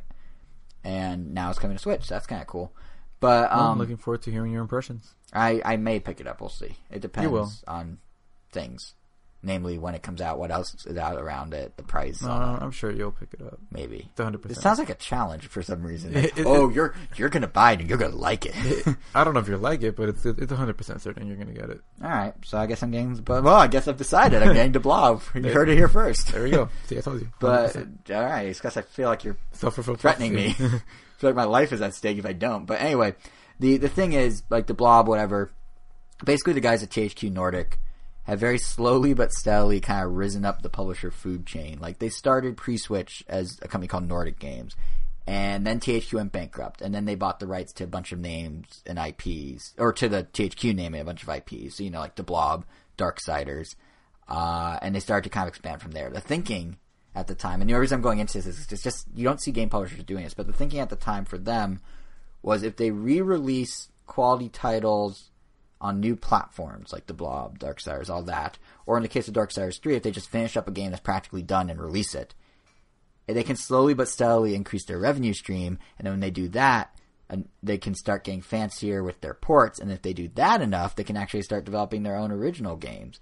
And if they sell enough of those, and still do the re-releases, and still do the ports and all, all that, suddenly they're buying freaking Deep Silver and Koch Media for 150 million dollars. And that's what THQ Nordic just did a couple days ago. Like they went from being this tiny guy that's like they bought Darksiders, that's weird, to like probably one of the bigger third party publishers. Just like Koch Media and uh, Deep Silver are big. Like if you don't recognize the Deep Silver name, you know their games. Dead Island, Saints Row, Metro, Agents of Mayhem, Homefront. Like a lot of these very high budget releases are Deep Silver games. It's essentially the other half of THQ. From when so when THQ went bankrupt, they sort of split their IPs. Some went to Nordic, some went to um, Deep Silver, some went kind of floated in the ether and slowly got eaten up by the two halves. And now, like a weird Voltron, THQ has sort of come back together into this new THQ. It's it's very strange. very beautiful. It it, it, it, it, brings tear to my eye. No, but it's like it's just kind of weird. Like you don't usually hear that happen. Life finds a way. Life finds a way, and it's all thanks to some Scandinavian private equity firm or something that's footing the bill on all this, or something like that. Like it's they're now a Scandinavian company that just took the name, really. But what it means for us as Nintendo fans, and why I bring it up here, is that THQ Nordic has always been a big supporter of Nintendo platforms. I mean, when everyone else ditched Wii U, when Wii U was Nintendo games only, here came THQ Nordic like, no, no, no, no, no. We're bringing you Darksiders 2. It'll be eShop only, but we said we were going to bring you Darksiders 2, and we're going to bring you Darksiders 2. And they brought us Darksiders 2. Now, to be fair, they also promised us Metro, uh, Metro Last Light, or one of the Metro games, which they canceled. But they did bring us Darksiders 2 and promised. And again, they've now have like six or seven games on Switch. So, Was it their, Darksiders 3 announced? there was a Darksiders 3 on next gen systems. No, yeah, yeah, yeah. I'm saying in general. Mm-hmm. Like, There was. And and again, Nordic bought it when it was basically done, and then they finished it up and just sent it out. So it's like a really cheap investment of a very high profile release for them. But uh, th- this philosophy of just like they constantly re-release games on new platforms and everything bodes well for Switch because if they now own Deep Silver, they now own Deep Silver properties. If they now own Deep Silver properties, and their strategy is to re-release games, maybe Switch is gonna get a Saints Row, maybe it's gonna get a Dead Island, maybe it's gonna get a Metro. Like all this is suddenly possible, and a portable Saints Row would not only prove to be probably quite popular on Switch, if I had to guess, but it almost would then double as a case study for Take Two to then see how well GTA could do on Switch. So if TH, THQ could open the door, and much like we were talking about with you know Mario Kart people will buy Sonic, Doom people might buy Call of Duty, Saints Row people might buy GTA or vice versa. So like this opens doors, this opens potential, and for for um, Switch folk, just beyond that, there's also the fact that the M like our mindset as a collective is we'll take ports if it makes them portable for the first time. So like all these games that were you know these big console experiences now being portable, THQ Nordic to do quite well with that hypothetically, and give a lot of cool games to Switch owners. So it's kind of win-win. Like it's a weird buyout from this little company that's selling this big company, and no one really noticed they got big, and the like the Terminator reforming or something, but or like rising out of the goo or whatever. But nonetheless, now that it's here, it's it's a cool opportunity. So I don't know. Well, we'll see what happens. I mean, THQ Nordic, like again, it's not actually THQ. Just bought the name, but like, what a comeback for the brand of THQ. I mean, the the stock of THQ Nordic went up forty two percent on the day of the buyout of Koch, which is huge. So it, it's basically THQ is basically like the second lease on life that Atari wished it had. Like in one steady climb, THQ went from nothing to not just something, but something that can buy other somethings, which is kind of crazy. Uh, meanwhile, since I made the Atari comparison, Atari's just kind of flailing around like one of those weird inflatable guys you see at used car lot, where they just don't know what they're doing. They're up one day, they're down the next. Um, they do, to be fair, Atari does seem to slowly be gaining some traction, but like they they're all over the place. I mean they they recovered decently at one point. I don't know if you remember that publisher Infogrames or Grams or however you want to say it back in like the PS2, GameCube, Oh, yeah. Xbox game. They rebranded as Atari and then they actually released good games somewhat. Like I think I think Godzilla Destroy All Monsters Melee on GameCube. That was an awesome game. I think that I was under the Atari game. brand at that point. It was. Was it? Yeah. When you That's said, a good game. That was a really when when you boot the game up, you see the Atari logo spinning, and then it turns out it's a billboard, and then Godzilla comes Uh, out. Yeah, but yeah, so like they Atari for a minute there was actually pretty good, and that's actually a really fun game. It's weird how that game. Excellent game, yeah. It's it's just weird. Well, yeah, it's weird because I'm just thinking like it was for some reason GameCube exclusive, which I don't quite understand why, frankly. And Godzilla Destroy All Monsters Melee. yeah, and it was like, oh, because Smash Bros. Melee, I get it, the synergy. No, but um, no, it's for some reason GameCube exclusive, and it was actually like really well received and did really well. Like I remember Nintendo Power gushing over it, but I don't really know why Yeah, it, existed at any Yeah, it- shape or form. It, it's hard to do a, a Godzilla game where Godzilla doesn't feel super slow, but also giant and powerful in scale. And this game just managed to it. to hit that nice middle ground. Like even the there was like a recent Godzilla game that came out for PS4 that wasn't very well received. It had some fighting mechanics, but Godzilla moved way too slow, and Yeah, yeah, but yeah, that, this definitely one not that fun. It'd be cool if they made a sequel. I mean, I, Atari couldn't because they. Well, I guess they could, but who knows if they I will. know, throw some Shin Godzilla in there and Yeah, you have sold. throw it on Switch, or if GameCube Virtual Console becomes a thing, bring it back. But but regardless, um, after that period where Atari actually did well for a while, as Infogrames or Grams, they sort of again fell to the wayside. They kind of faded away, and now now they're back in the last year or so. So like unlike THQ, they keep going up and down, but here they are again. Atari's back, but now they're making weird business decisions, like um, that Atari box thing. Remember that from last year? It was supposed to go on pre-sale in December. It got delayed. Basically, it's a mid-range PC that has some Atari classic arcade games loaded onto it, and you plug it in like a console. But it's like, why would you want a mid-range PC as your console? Why would you not want like like it plays mid-range PC games? Like it plays normal PC games at mid-range specs. Like why just get a, not get a Steam box or a real console at that point? I don't, I don't know who that's for. Did Steam boxes do well? They did they- meh. They're a thing, but they're like a Yeah. meh thing. But I mean, I don't blame. Like the Steam leanback experience makes more sense to me. Like you run it off your powerful PC, and then you just have a The nice Steam Name Bank? lean back, lean back. Oh. Like where they, you know, the TV they make it like TV big? optimized. You mean big picture mode? Yeah, That's lean back's just the term the tech industry uses for any sort of taking a computer thing and making it a TV Oh. thing. Like YouTube lean back experience is YouTube TV, oh. or Oh. well now YouTube TV is a whole cable service, but it I used to be that. that. Yeah. Then why didn't they just call it lean back? I don't know because I think lean back's too. I don't know. You're not necessarily leaning back. You're hunched over, intensely Yeah, playing. I guess that's why they named it what they did. Yeah, but but like the Atari box is a weird Atari thing, and then Atari just announced they're launching their own cryptocurrencies, two of them, Atari token and Pong. Why? I I mean Kodak's doing the same thing. It seems like when a company doesn't know what to do with themselves but wants to keep themselves like presentable to investors, like we're sure we're on that cryptocurrency train. Yep, bit bit chains all day, and or not bit chains, blockchains, bit chains. Yeah. If they said bit chains, all their investors would bail. But yeah, blockchains all day. But uh, yeah, so they're announcing that. But like I kind of get that. They say the the cryptocurrency is going to be used for their gambling division. Like they're going to do all their game gambling stuff using their own cryptocurrency. But even then, that's weird. But none of that is on the gaming side. Which actually on the gaming side that is questionable by Atari, and why I brought them up is Roller to- Coaster Tycoon. On the one hand, a new one's coming to Switch, which makes sense since it's being built by the team behind the smartphone version, which is already touch friendly, and Switch obviously has a touchscreen, and it ties into the Switch's nostalgia trend. Like all that makes sense.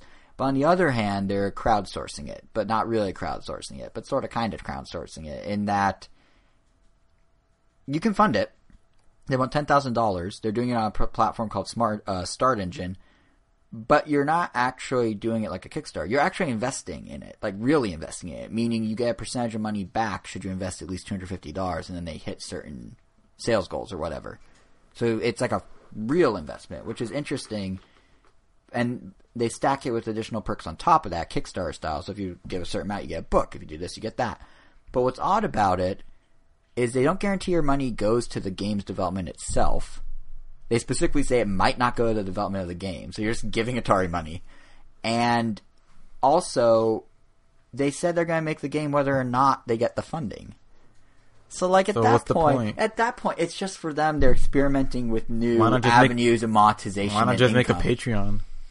Or even then, like, At why not point. just? It seems like what they're doing is they want you to like be a venture capitalist and invest in them as a company. So why not do? Like, if I want to invest in Atari, I would invest in Atari. I would not invest in this like roller coaster tycoon game that's already being made for Switch. Like, I'm sure it'll be fun. It's but like they just like, put why- out a PayPal link and just ask for donations. yeah, essentially that's what they're doing, except you get a little kickback should it meet sales goals, which is actually really cool. It's some law that passed in the last year or two called like it's called like the Jobs Act or something. But basically the idea is like this sort of crowdfunding thing. You can actually do one step further and actually have people legitimately invest and have what an investor would normally get, like a venture capitalist would, where you know you give an X, X amount, then you get back X amount times whatever or plus whatever later on.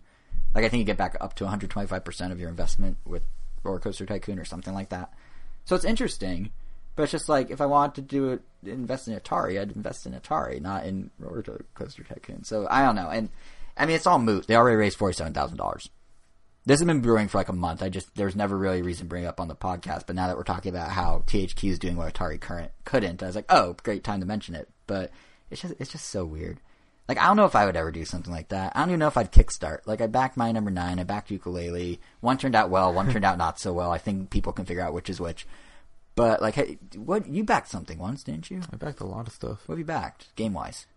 I've backed um Shantae Half Genie Hero. I've backed Cult County that did not get funded. So you it unbacked, I guess. Yeah, That's Uh, the Renegade Kid like Western horror game, right? yeah, Yeah. And I mean, I guess technically game. I backed um the Ninja Turtle board game by IDW. Oh, that's right. And that one actually was really successful, right? Yeah, very successful. Yeah. very awesome. As was Shantae, to be fair. Yeah, But so you've had seems like what you've actually backed that's po- gone through the final, you know, actually got made, Yeah. turned out well. Unlike me, which is I'm at waiting 50, on another thing that I'm that I backed. It's like a an adapter to make iPads, essentially Cintiq tablets. So like, would you? Oh, that's cool. Would you um? If Atari came to you and let's say they're like, No. "Hey, we're gonna make a new Godzilla," they do own the rights to over 200 IPs, including I think Godzilla Destroy Monster Melee. If, if they say, "Hey, we're gonna make Godzilla Monster Melee 2," it's an investment. We might not use your money for the game, but you you'll get money back if the game comes out and does well, and we're gonna make it regardless. You wouldn't do it, I assume. No, It's just so No, weird. Like, not- why no. does this exist? definitely not. No. It's so weird. Like, I mean, Roller Coaster Tycoon's probably gonna be really fun. It the developers made Roller Co- Coaster Tycoon Touch on smartphones has a 4.4 out of 5 on the App Store. I looked it up earlier today just out of curiosity. It's apparently a very good adaptation of the game. On Switch, I imagine it'd be even better because you have more screen real estate. But like, why, why, why? If it's being made, are they now asking for money? It just doesn't make sense. so that's the, the the two ends of the comeback spectrum. You got THQ doing great, and you got Atari doing who knows what. And I'm to Atari's credit, whatever they're doing is working. they're profitable. The company's profitable for the first time in years, so I'm not quite maybe because they're stealing people's money. I don't know. But anyway, anyway, we've gotten sidetracked with all this third party stuff. Let's bring it back to Nintendo with Labo. Oh, Labo, Labo, Labo. They, uh, I feel like every time we go to record one of these episodes, there's some crazy new thing we learn that Labo can do. Like this episode, Nintendo uploaded some videos earlier in the week, and they show off a surprising amount of depth in some of the Labo kits. I mean, most of the depth comes courtesy of little cardboard accessories that we didn't even know came with each Toy-Con, but like it's it's pretty impressive. It's more true of the variety kit than the robot kit, I'd say, and it's especially true of the uh, Toy-Con piano within the variety kit, which remains contrary to what Nintendo says about the robot. In my mind, the piano is the most elaborate Toy-Con of them all. I mean, Oh, yeah. yeah, like the amount of adjustments you can make is just nuts. I know, creating a waveform and by literally just cutting out paper in a wave. yeah, It's crazy. Or like it, it- even little clever things like if you want to change how the notes sound from like it could be obviously a piano or a, a cat's meow or singing as a choir or grandpa noises. I don't know what that is, but it's a thing and there's little grandpas that pop out. You just like put a cardboard knob into the one of three different cardboard knobs into the piano and kind of twist it and it like activates. Like that tactile thing's kind of neat. Or if you want to go like more technical, there's like a whole studio mode where you can change things like reverb and octave and yeah, it's it. You can record your own music. You can take a cardboard. They're calling it a. Um, it's basically, a, I think they call it a rhythm punch card. You basically have a piece of cardboard with a series of. It, it looks like a ballot where you like punch out the things, and then the hanging chads stay behind and cost an election in 2000. It's like one of those. Um, and you just punch out the rhythm for the backbeat. You plop it in. The game starts making a backbeat, and then you play on top of it, and you can have different inch, like pitches and octaves and everything all stacked. You can literally compose an entire song. yeah. You can also you could conduct it too. It's very Wii music. It's literally what Wii music should be. Like the the conducting, it's straight up the baton waving you did with the Wii remote, except now it's a Joy-Con with a little piece of cardboard on it. And the other thing that's really neat that I don't even like this one's just nuts. You can put an HD you could HD rumble. You could put a Joy-Con on anything and then play it using the keyboard and it will rumble appropriately on the controller to change the pitching of what it's shaking. So like I could have it on this table and you know be like buzzing at different pitches and actually it'll turn this table into an instrument. Or not necessarily buzzing at different pitches, but different Yeah, it's like frequencies taking- to change the pitch. It's kind of like taking what people have already done with the Find My Remote vibrations just a step further. yeah. Like in case you haven't seen them, they're just people have like a bunch of Joy Cons and they'll put them on different hollow things, like a box, a plastic, another plastic box, or just different things. Yeah. And using the Find My Wiimote, Find My Joy-Con, Joy-Con. feature, you just tap it and it's like a little piano. It's like Nintendo saw those and was like, you know, we could just do that for you. Oh, or they already had it. and They're like, oh man, just wait until Yeah. we show them this thing. Yeah, but it, it's crazy. Like on its own, it's almost starting to feel like the piano itself almost maybe worth the seventy dollars. Like granted, kids pianos, like you can get a little electric piano for a kid for like 20, 30 bucks. But that's just a piano with Labo. You get to build the piano. You get the gameplay of the whatever other things you want to do with the gameplay. You get the creation kit. You have the other five games in their gameplay. Like it's or four games, five games, five games. Five. It's yeah, it's yeah. There's just it's all like I every time they show more of Labo, I'm like, oh, I'm getting close to wanting to buy this, but I really don't want to buy it. But like that's cool. Like speaking of the other games, um, they some are more impressive than others. They range from basically impressive to exactly what you expect. I think the RC car, the house, and the fishing um, are pretty much what we all thought they would be. Like fishing, maybe is a little surprising because I thought it'd be kind of arcadey, but actually looks to be pretty much a simulation, Yeah. which is interesting. I'm with, like, surprised you could make your own fish too. And you can make your own fish. They didn't explain how, but I'm guessing you cut out a piece of paper and scan it with the IR camera. yeah. There we go. But like that's kind of neat. Um, but the motorbike game, one of the more interesting of these non pianos Yeah, that come in the that variety pretty kit. cool. Yeah, like the custom track stuff you can do is really interesting. You can with the IR camera, you hold your hand out in front of it, and it will mimic the shape of your hand. So I imagine every single track that anyone over 10 is going to make first thing is going to be flipping off the camera, but you can do that. Um, and then, and I hope no one thinks of other things they can do with other body parts. If they, please, Nintendo, have some sort of sensor built in, please. But, um, that's one way to do it. Or, you can make a little cardboard mini bike or not make a cardboard mini bike and just draw in the air with the Joy-Con and form a track by basically like air, literally airbrushing, just making air motions and then it'll make the shape of the track and you can like unlike with the hand one, you can actually stack things on top of one another. So you can have a track with some depth or some stories to it just by kind of drawing it in the air, which is interesting. And then both of these, you then get to determine the terrain, where the dash items would be put, you know, the the steepness of things. It's it's all very impressive. The problem is the game itself does not look particularly fun. It looks very slow. Did you get that impression? Like I imagine it's because I imagine it must be because uh, motion controls. Like they want you need to be able to steer it, steer the whole contraption. seemed but okay for what it it was. slow. Like it looked slow. Even when you were dashing, getting a dash time, it looks slow. Yeah, I thought it Like- looked fine. But... I mean, maybe that's yeah, maybe it's just me. Maybe I'm used to like games where you don't have to steer a giant piece of cardboard, and maybe when steering a giant piece of cardboard, it feels right. But yeah, it I don't know, it, it wasn't doing it for me. I'll put it that way. Like like the piano was, like that piano, man. Like I, if I like mu- making music at any level in my life right now, I would be all over this piano thing. Like I guarantee there's gonna be little communities of fans popping up that are making it, you know, different songs and sharing songs and probably like forums and whatnot around song sharing. You know like when we see people do stuff with Mario Paint or Game Boy Camera, but obviously on a whole nother level because it's brand new. There'll be SoundCloud accounts dedicated to piano, to- Toy-Con music probably, and yeah, like I used to love as a kid. I don't know if you ever played Sim Tunes on No. PC. It's basically like at one point Maxis, the SimCity people, were like, "What if we made everything Sim?" So they had Sim Ants, they had Sim Tune, they had Sim Art, they had Sim like anything you could think of, they made. And what Sim Tunes was was basically the music creation tool of Mario Paint, but like really elaborate and fleshed out. And you had these little bugs representing each instrument. You could have a run around, and depending on where they move, they play different pitches. It was really cool. I loved it as a kid, and this just seems right up that alley. Like if if I cared about creating music, I would totally have a piano, or not even like seriously create music. If I just was like, oh, this would be fun. If I was that sort of mindset of creativity, I would be all over this thing. I'm guessing you are not any more convinced than you were before. I think it's very intriguing, and it definitely looks more interesting than before. But Still I'm not enough to buy. Yeah, still, but um, I feel like I'm not any closer to wanting to buy it. I definitely it makes me want to try it out more, but doesn't make me want Yeah. to buy it more. So basically, what we're saying is someone needs to send us one. Anyone out there listening, if they want to send Maybe us one. Nintendo will. Maybe.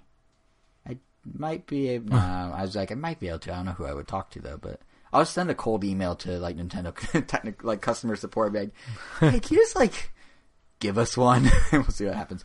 But um, what's kind of funny though is that for all the surprises that the, the variety kit um, includes, I feel like the robot kit is pretty much exactly what I thought it would be. Like I watched the separate video about the robot kit, and I mean, it's cool. There's challenges you complete to learn new moves you can perform, I guess, and like some of it had kind of a Tron vector art style, which I appreciate. Really expensive two player mode. Yeah, a very expensive two player mode. Um, you need two kits, uh, but like things like having people need to insert And two switches. and two switches. But yeah, like having people need to insert cardboard knobs to tweak individual parts of the robot. Like in other words, to change the color and shape by like twisting. Like that's kind of neat because it's like a very tactile. Like it really feels like you're working on your robot, even though it's all like a digital thing. Like I, I appreciate that. I even kind of like. Its dumbness, the the mode where you throw the switch in the back of the robot, like the backpack, and then you just walk around and move, and it will just project the sounds of what you're doing kind of. So like if you have like a six year old with a crazy imagination, I imagine that'd be awesome for them. But I don't know. Nothing here really screams like potentially a must have in the way that some aspects of the variety can to me. Like it's, I, I, I mean for older gamers primarily because like, the variety kit, appropriately enough, has a lot of variety, but the robot kit is um very much just you learn moves for your robot and then you execute them and you just go level level doing it. Like this is very clearly Project Giant Robot. Just Oh, yeah. yeah. Which which is you know it's ironic that this is the one that's not as interesting because in the investor Q and A, um, they were saying that it's actually the robot kit that beget the whole Labo everything. Like it's because of Project Giant Robot evolving into this robot kit that we got the piano and the motorbike and all the interesting stuff. And uh, it was Takahashi who was saying this, and he said that when they were toying with prototypes for the robot, they began to realize that the trial and error of prototyping was actually a lot of fun in and of itself, and thus there was Labo. So if it wasn't for the robot that I don't care that I don't care about, it sounds like you aren't particularly fond of either. We'd have none of this. So thank you, robot, for existing. I guess. Um, Takahashi also, by the way, confirmed the theory that the Joy-Con was designed for Labo, or well, he said it was designed for accessories. Basically, he was saying that they realized that once they could cram so many sensors into such a tiny controller, they should go all in on it and spec it out to be able to do all sorts of accessory hookups. Obviously, Labo was the one at the top of the list here, but it, there could be others. I mean, Kimishima has said previously they have other things come, other unique uses of the Joy-Con coming. So whether that's accessories or gameplay, who knows? But yeah, Joy-Con was specifically made with this stuff in mind, which is interesting to get confirmation on. So especially because I went on that whole tear a couple episodes ago with my conspiracy theory about Joy-Con's called Joy-Con because Toy- Toy-Con was a clever name and it needed a companion name and yada yada yada. So kind of backs that. But um, that same Q and A also shined some light on our final topic, which is Nintendo's. Or before we talk about what we're playing, which is Nintendo's IP expansion plans, uh, namely in this case in regards to the Mario movie they're making with Illumination. So apparently, talks have been going on for this movie for over two years, which would probably explain that Sony animation leak from a couple years ago where Sony was pitching Nintendo for a Mario movie. They must have gotten word that, you know, Nintendo's in the market and they reached out. Obviously that fell through. But uh, more to the point, I thought was interesting in the Q&A is Miyamoto said they chose Illumination specifically because the head of the company is, and I quote, cost conscious and time conscious. Mm, sounds like they picked them for the wrong reasons. Yeah, that doesn't sound like the first priorities you want when you make a good movie at all. Because they tell great stories that connect with it. Exactly. Like obviously I saying mean, budget's yeah. important, but yeah, I mean, I, like, give them like, uh, yeah, like Illumination can sure like make a movie on a budget and create a huge profit while still making the like the quality look comparable to something like Pixar that's always like in the millions. yeah. But it just it yeah. seems like would have highlight, like you said, storytelling or animation skill or Yeah. like their existing I mean, library it- of movies or that- it- anything else. I mean, isn't that his mode of operation basically? Like, It oh, let's make something very fun first and wrap around the details later. I know it's And- really and- weird. And if anything, he was like, like, oh no, like I want my game to do this, so go ahead and build me a controller just for this game. I don't care what you do with the other I- games. it makes no sense, and I it's guess very backwards, but You uh, could argue, you could argue, I'm not saying I do, but you could argue that he said this specifically because he's talking to investors in a financial meeting. So it's like, yeah, yeah, we're working with this partner, but you know, it's, it's, it's, it's gonna be good for us. It's You not know what? That is what money. all they would care about. I mean, just look at the Emoji Movie. It was probably very It was. cost effective to do. It was, and it was very profitable. Here's the problem. Here's the flaw with that logic that I now have said I don't actually believe. Um, Nintendo does not make similar comments about games. They don't, you know, they talked about Labo a bunch in this briefing. We talked about significantly less just now, but they a good chunk of it. And they didn't say, "Oh, it cost us X dollars over Y years to develop." They instead talked about how it would expand the audience, how it expand across age ranges, how it can loop in mothers to know what switches and have them engage with it too. These are all, by the way, real talking points they made in the Q and A that mothers will be inspired to check out the Switch because of Labo, which is true because they're gonna make it with their kids. They're not wrong. Uh, like for Labo, Nintendo basically explained how like it has the potential to transform Switch from this gamer first machine to an everybody machine. Like they they didn't make this analogy, but what I think of when I hear that is like, oh, they're basically saying Labo's the Nintendogs or the brain age that DS had. Like for you know, DS turned a corner with Nintendogs and Brain Age. Labo can be that corner where it goes from gamer machine to everybody machine. I, I get it, but for Mario, they didn't talk about how the medium allows for new storytelling or the IP expansion potential or how it will bring in a new audience that will buy the games. They instead said they can make it cheap and fast, which just seems weird. Like I I don't I don't know. It's weird. It is weird. Yeah. I mean, I, we're probably overanalyzing this a bit, in all honesty, but that's kind of what a podcast is for. So, of course, we're going to cherry pick a specific four words that Miyamoto said and just rip it to shreds like we just did. But in all seriousness, like, it's weird. I mean, the the hope is that it doesn't really mean much, and in all, I mean, to Miyamoto's credit, like, you can still you know, he said they don't have a production schedule yet, so it's not moving that fast. They've been talking for two years and they don't have a production schedule yet. So cheap and fast could still be plenty of time and still result in a good movie compared to whatever else someone else was offering. It's just I don't know if you want to lead with that one. That's all. And and in the meantime, like we don't need the Mario movie that quickly because like in the meantime, Nintendo does have other ways to continue pushing their IPs. I mean, just the other day, Nestle said that they're bringing over Mario Wonder Ball candy to America. So I think the movie can wait. I That think we'll be coin looks fine. pretty The. Bowser coin looks pretty cool. Actually, a lot of the coins I look pretty cool. There's 18 of them to collect. But in all seriousness, for real, um, they have the theme park coming up. They have merchandise collaborations. Apparently, they're now using the 2DS as an IP pushing thing, which is interesting. Like this one's a bit more subtle, but I noticed that Nintendo has started to take the philosophy of using mobile games to sell games on dedicated game systems and are now applying it to other things. Like if you look at the 3DS and 2DS, there's a new 2DS XL commercial series out to promote the Nintendo Select line. And what's interesting is that they focus strictly on the characters. The ads are titled Join Mario, Join Link, Join Pikachu. And after a brief sizzle reel of gameplay, all of them cut to a 3D render of each respective character and then list the character as a feature of the game. So it's like, you know, go on a Pokemon adventure, catch all new experiences, and join Pikachu. Or like, you know, you're you're saving Bowser, blah blah blah blah blah, and Mario's there. It's like a weird. It, they've never quite done that. Like obviously, if it's Mario 3D Land, Mario is there, but they're making Mario's role a feature of the game. And if you combine that with comments from Kimishima that 3DS is now appealing to younger children, um, you know, it's like their first dedicated game system. It's kind of like the 3DS is almost an IP stepping stone to the Switch now. Like, you know, the logic would go, oh, so you like Link? Well, check out these two Zelda games on 3DS. It's cheap. Your parents get it for you right now. Oh, cool. You like those? You ready to upgrade to the big, the big boy experience? Get Breath of the Wild on your Switch and get a Switch. Like that seems like the kind of positioning they're giving the 3DS now, which I don't think they've ever really done with their past console handheld pairings. Like the two prong approach, like obviously there's been times where they had a game like Metroid on Game Boy and GameCube at the same time. Like Metroid Prime, Metroid Fusion literally came out the same day. But it wasn't Metroid Fusion leads you by Metroid Prime because Metroid Prime's the big boy version of Metroid Fusion. It was this idea of like, cool, you know Metroid, here's two great Metroid experiences on each of your systems. You should own both systems to get both experiences. Like they were equal footing. It wasn't like the mature Metroid came out of the handheld Metroid. You know what I mean? Like you don't grow up into it. So it's it's interesting that now it's kind of like this intentional funnel where it's like the mobile or the IP merchandise collabs or the theme park or the movies will feed you to the 3DS, which will then feed you to the Switch.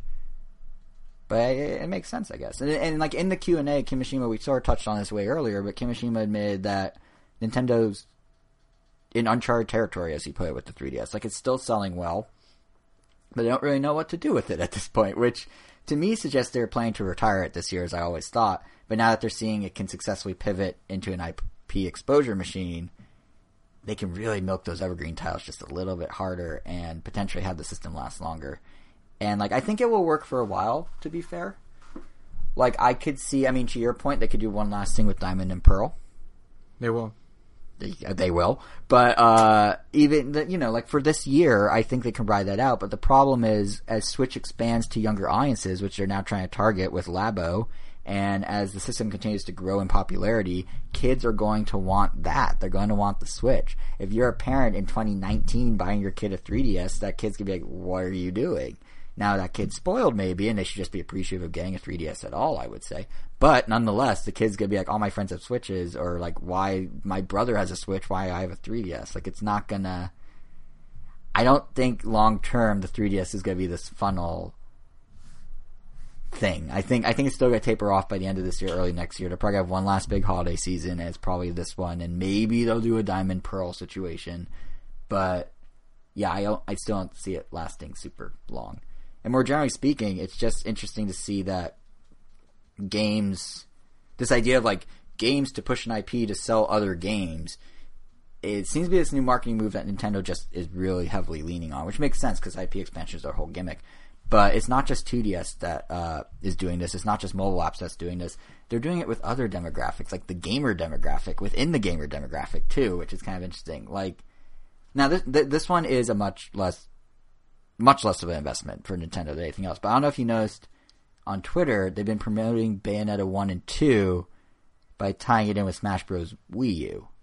Like they're tweeting out a series of move explainers with anime gifs. Like Bayonetta, look at what her hair does. Look at her kick. And then they immediately follow up with a second tweet that's sort of like, you may already know this from Smash Bros.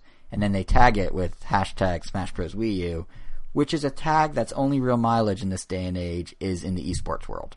Especially given that Bayonetta's, you know, like a Dominating right dominating character in the esports world. So they're very clearly going, oh, you know Bayonetta from Smash? Well, hey, if you have a Switch, here's her game. And by the way, if you don't have a Switch, here's her game anyway. You might be interested. So it, it it's not going to move the needle in the same way that a whole orchestrated TV campaign will with like the 2DS. But I think it shows that Nintendo's really expanding this idea of like IP exposure more than they've ever done before. Like they have right now, they basically have their fingers in like a, many pies, and they're slowly figuring out how like bring them all together to form a inter. I don't know, air connected web of pies, a mega pie, a, a fruit cobbler. I don't know, whatever it is that you have your fingers in many pies, and then they become one giant pie. That's, that's sort of what they're trying to do here. They're trying to really take all their little separate things and make it one big collective Nintendo. So who knows if it'll work, but I think it's interesting to see. Like, I'm, you don't usually see them do stuff like this, so it's kind of kind of interesting. And speaking of esports and the use of hashtag Smash Bros. Wii U, uh, Evo 2018 officially officially had its lineup come out last week, and it featured not just hashtag Smash Bros. Wii U, but also Melee, which was kind of surprising. I feel well. I don't know if it's surprising. It's not Well, surprising. Let me rephrase. It's, it's a- not surprising because it's still popular. It's surprising it's, It's not. still popular. Yeah, that's surprising because it's been that way for like since. Well, I mean, Melee has been there for like seven years, and it's just Smash- surprising it's still lasting. Yeah, long, that, that's the surprising part. I, I honestly thought like last year was gonna be the last year. I was kind of hoping, Mm-hmm. like not that. I mean, Melee, Melee's a great game, but the because the game doesn't get any updates because it's just so old. Like the only you get the same like top eight every year, and you always get the same top four. It's always gonna come down between Mango Hungrybox, Armada, Hungrybox, Hungry Box. huh? Isn't Hungrybox? Oh no, did he move on to Wii U? Is he even playing anymore? It's a. Uh, you, you, I was, I was gonna finish. Sorry. Um, you always get the same top eight, and you always get the same top four of just Mango, Armada, Hungrybox, and Mew2King. He's still there. Yeah, you just like interrupted and then threw me off guard. Sorry. Yeah. Sorry. So because it's always like basically those same four people like fighting it out every single year, and it's always the same like four characters like Fox, Falco, Jigglypuff, and Marth. I don't know. It's just not really fun to watch. At least, at least anymore. I don't know. It it just kind of lost its, I don't know, its excitement appeal. Kind of unlike Smash Four, which is still, I mean, besides Bayonetta, um, there's still a lot of like there's way more variety. You see Bowser's, you see Luigi's, you see like Lucina's and Robin's and a bunch of random characters, like all played very well. And then there's always those surprises, like where you get like a Japanese player that played Duck Hunt like amazingly well last year. That was almost like a highlight, even though he didn't make it to top eight. That was still like super memorable because you mm-hmm. don't really see Duck Hunts that often, especially ones that good that like compete with all the other ones. So I don't know. I think it's just time for just to Retire, man. yeah, just retire from Evo. I mean, obviously, Melee will always have a place in like Genesis and those other like more Smash Brothers dedicated tournaments. But I think as far as Evo is concerned, I think it might be time to let it go. I don't understand why Nintendo never gave a real name to Duck Hunt. It's weird. I understand it's a duck and a dog from Duck Hunt, but like, that's so much the like, oh hey, I'm playing as Metroid. No, you're playing as Samus. Like, well, that's because you're playing as three characters technically. two duck Three. and dog. There's two ducks. No, you're also playing as the player with the gun. Oh, that's right. You're playing. As, Oh, I didn't think of that part. Because he's Oh, he- that makes so much he's sense. shooting now. at the screen. Yeah, yeah, yeah. Because like the can kicking thing is actually the gun shooting. Yeah, or, yeah. all his smash attacks. That's why the duck covers himself because he's afraid I that you're going to shoot him. I didn't even think about it. I never thought about it. That makes so much sense. Yeah, I, and the US is is called- eye opening. Yeah, and the US is called Duck. hunting. in Japan it's called Duck Hunt Trio. See, that almost makes a little more sense because at least it's implying they're the things from Duck Hunt. Yeah. Unless I'm playing as the cartridge, it's not really Duck Hunt. It's the remember, components. of remember the trailer? Like at the end, you Yeah. see like the the the, the hand Now with that the you mention it, oops, I lost my water bottle cap.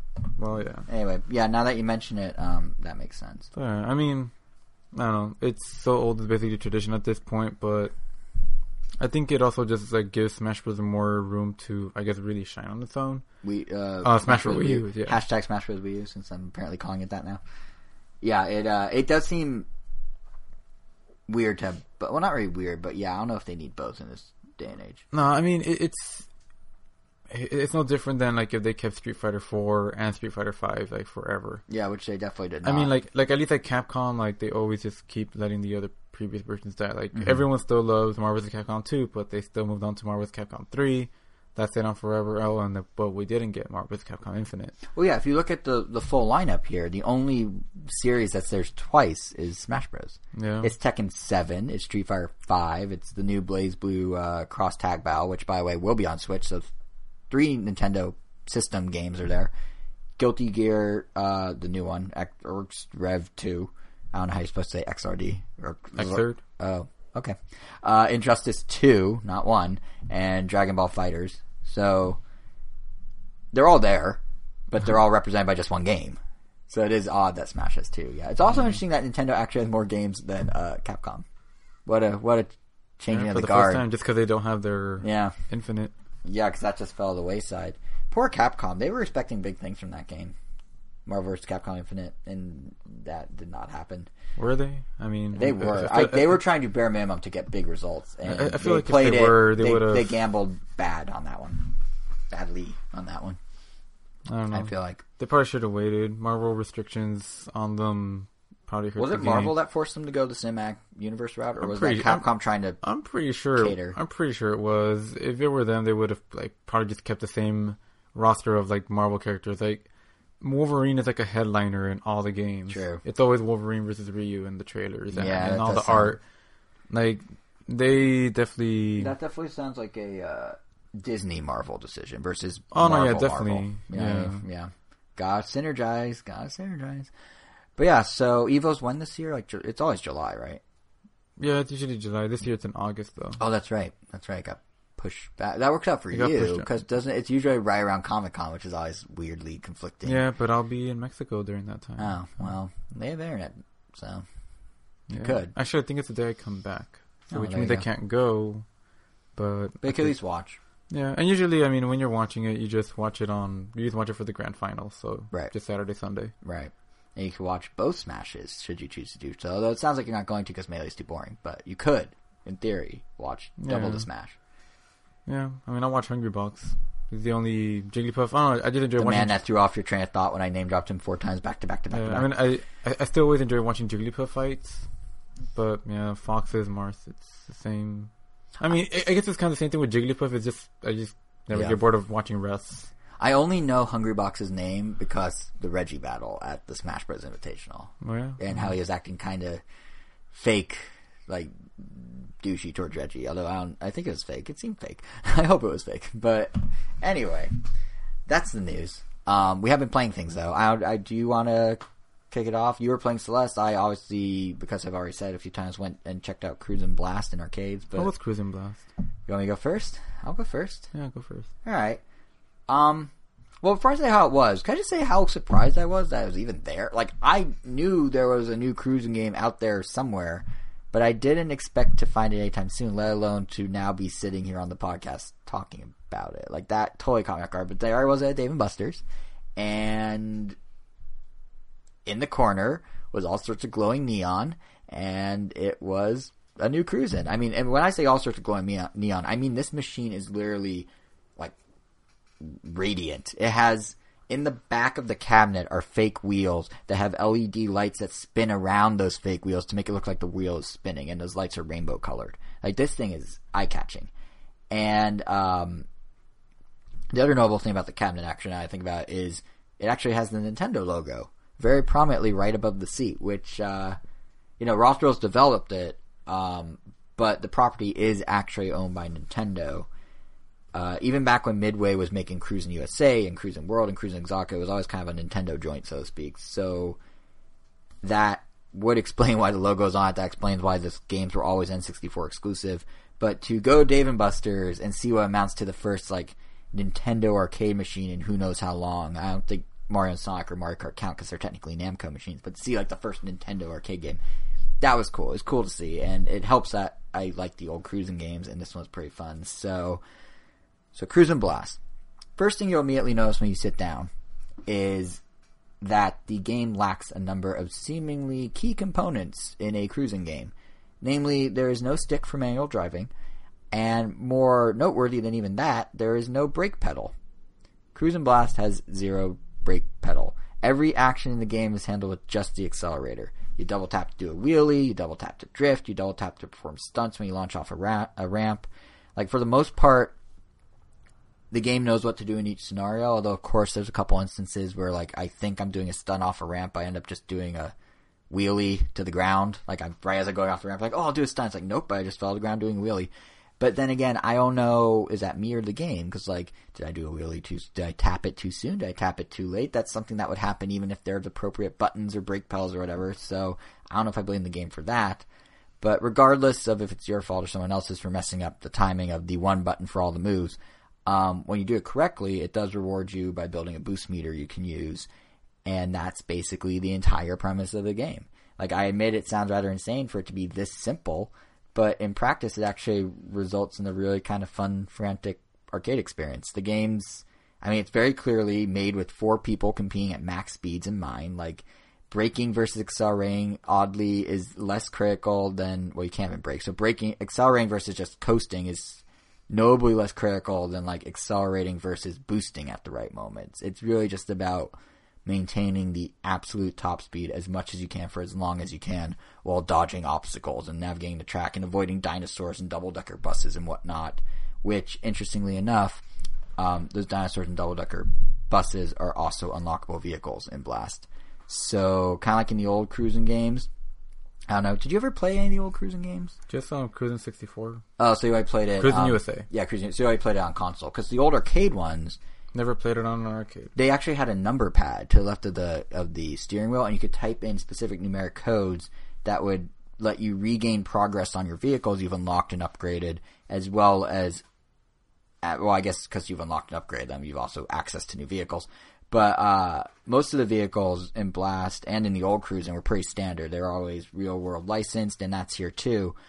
But then you also have all these things you encounter in the levels, like the dinosaur and the double decker bus, which are playable in Blast. You can ride a dinosaur. And, I mean, it, it handles like a car. All, really, all the cars handle ra- rather similarly, but it's just fun to, you know, ride a dinosaur against a Corvette or something like that. So, now, number pad side, um, the game actually is pretty modern in a lot of ways, too. There's the camera that takes your picture like right at the start and it puts your picture in the rankings. There's an interesting QR code system where at the end of a track, you can scan to access an online leaderboard. You scan the QR code, you access online leaderboard of track times. You can enter your track time. It ties in with the name you inputted in the game. The weird thing about that is the online leaderboard that it takes you to when you scan the code kind of looks like an Excel spreadsheet more than an actual website. Like it's literally just a table on white with black text. It's very strange. Like I don't know how better to describe it than it's an Excel spreadsheet. Doesn't sound very But exciting. It's it's not particularly exciting, but um, but that's okay because that's an optional thing on the side. In terms of what you actually see in the game, like it's colorful, it's vibrant, it's flashy. It isn't the most impressive graphics in the world, but I feel like you know they took the cruising look and they were able to upgrade it to modern times. It, it has like that slight polygonal look, but it actually fits. It looks really good. The one thing about the game that is not so good is, besides the weird lack of brake pedal, which you can kind of overcome, is it's short on content. I mean, admittedly, you don't you don't need much for an arcade game. Like, there's five or so real world locations you race to have diff- different difficulties. Um, it makes sense for a game that's targeting, more casual play like this. But I'm just thinking that if they were to say bring it to a home system like the Switch, uh, you probably need to flesh things out a bit. And I'd actually love to see an enhanced version on Switch, but they would need to flesh things out a bit. I mean, like the backbone's already there. It meshes super well with what the Switch is all, all about. Like, you know, it has the local multiplayer component, has that classic property that can evoke nostalgia. It, it, it works on so many levels. Plus, again, it's just really fun, even its simplicity. But they'd obviously need to put more cars. They need to put more tracks for sure. They might want to consider a brake button. Crazy thought. Like just to add a third level of involvement when driving. But for the most part, I think Cruis'n Blast actually translate pretty well to Switch. And just as a matter of principle, Blast would be the first cruising game in arcades that did not have a Nintendo console port. So they just got to do it. They they can't just leave it hanging like that. So so yeah, I mean, right now, last I heard, last I read, Raw Thrills has no plans to bring it to Switch. Oh, But they are looking to somehow integrate the Switch in some way. They're saying like, well, if you bring your Switch to the arcade and it does something, I don't know what that means. But they can update these games remotely now. Like arcades have come a long way, so it's certainly possible that something down the line could be built in. But uh, until then, my dreams of a home Cruis'n Blast aren't going to happen. So the most I can do is recommend that if you see it out in the world, it is definitely worth taking for a spin or two. Like it is, even with its eccentricities, even with the lack of a brake pedal, it still works. It's still really fun, and it's just the right dose of sensory overload that cruising usually is. So I I recommend it. It's very, in terms of sensory overload, it's very reminiscent of Cruis'n Exotica specifically. So, yeah. Hmm. So that's Cruis'n Blast. It's not exactly the same as the others, but it's still pretty fun if you're just looking for a casual couple races. Oh. Yeah. Sounds good. Yeah, Misleading it's- title, but good. It, I had a blast. It's true. You have a blast. It's just a very short period of time that that blast lasts. I thought it was going to be the first time um, cruising incorporated like weaponized combat. oh no no no! It's not. It's no Vigilante Eight. Let me tell you that. That'd be a great game. To, why aren't car combat games a thing again? Um, When we were talking earlier about cyclical game genres, like you know ones that come in and out of style, I feel like I mean, Twisted Metal was still a thing in the PS3 area. yeah, but that was it. It used to be Twisted Metal, Vigilante Eight. I think there were one or two others. But I don't think Vigilante Eight made it past PS1. It was on. The PS correct. yeah, the they had PS1 two on era. PS One and X and N64, and that was it. Yeah. Um, Twisted Metal made it past, made it to PS2, PS3. I'm sure there was. I'm maybe sure there's one coming to PS4 at some point. There was one. Um, I forgot what it's called, but there was a tune. I guess version of um Twisted Metal. I forgot what it's called, but Rocky it, Ra- wasn't it the Rocky Racers game? it wasn't. One, it? wasn't a racing Oh no no no! It was Cell Yeah, cell Cell- Cel Damage or Cel? Damage by EA. Yeah, Yeah, that that came out GameCube, yeah that like was launch ish, like the first year. It's when EA still did that thing where they put the big blue banner on the bottom of every box of theirs, yeah. It, like it, with the logo in the middle. It also got a remaster, rec- well, not recently, but Really? for the PS3, like an HD remake. You know, just like, yeah, that's right. I didn't know that. they just Actually. cleaned it up. Yeah, But yeah, yeah. Actually, Cruis'n could use weapons. That would be an that would be something that makes it more. You know, if they do like the full arcade experience and then do some sort of weapon battle mode, that could make it more appealing on Switch. Maybe I don't know. maybe. But yeah, while I was racing around in Dave and Buster's, you were climbing a mountaintop, essentially, right? Yeah. Isn't that what Celeste ultimately is about?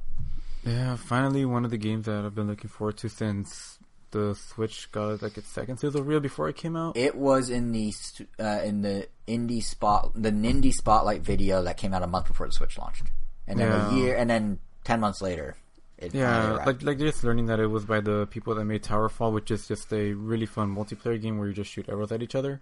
also coming to Switch. Yeah. Um, like that one just like from the trailer just looked like a really fun like difficult platformer, and it still is. Except I didn't realize it was going to be it was going to have a bigger emphasis on the story than I expected. I knew there was Mhm. going to be like a plot to it, like reviews and impressions. I kept um praising the like the plot that like kind of focuses around like dealing with depression and anxiety and those kind of things. And yeah, I don't know. It was just really well done. Like I went from not really caring too much about the characters and story in the beginning. I just wanted to get to the platforming, to actually caring about the characters and the story, and the platforming was still there and great. So it was like a win-win. and I don't know. It's just really interesting, just coming off of um, the End is Nigh because that one pretty much gave me exactly what I wanted in terms of like. Don't give me a, don't really give me a story. Just take me straight to the hard platforming. It was just the nitty gritty gameplay. But this one is like separates itself from that by I guess focusing more on the story, but I guess um just having a completely different mechanic and in the End is Nigh you're really just jumping.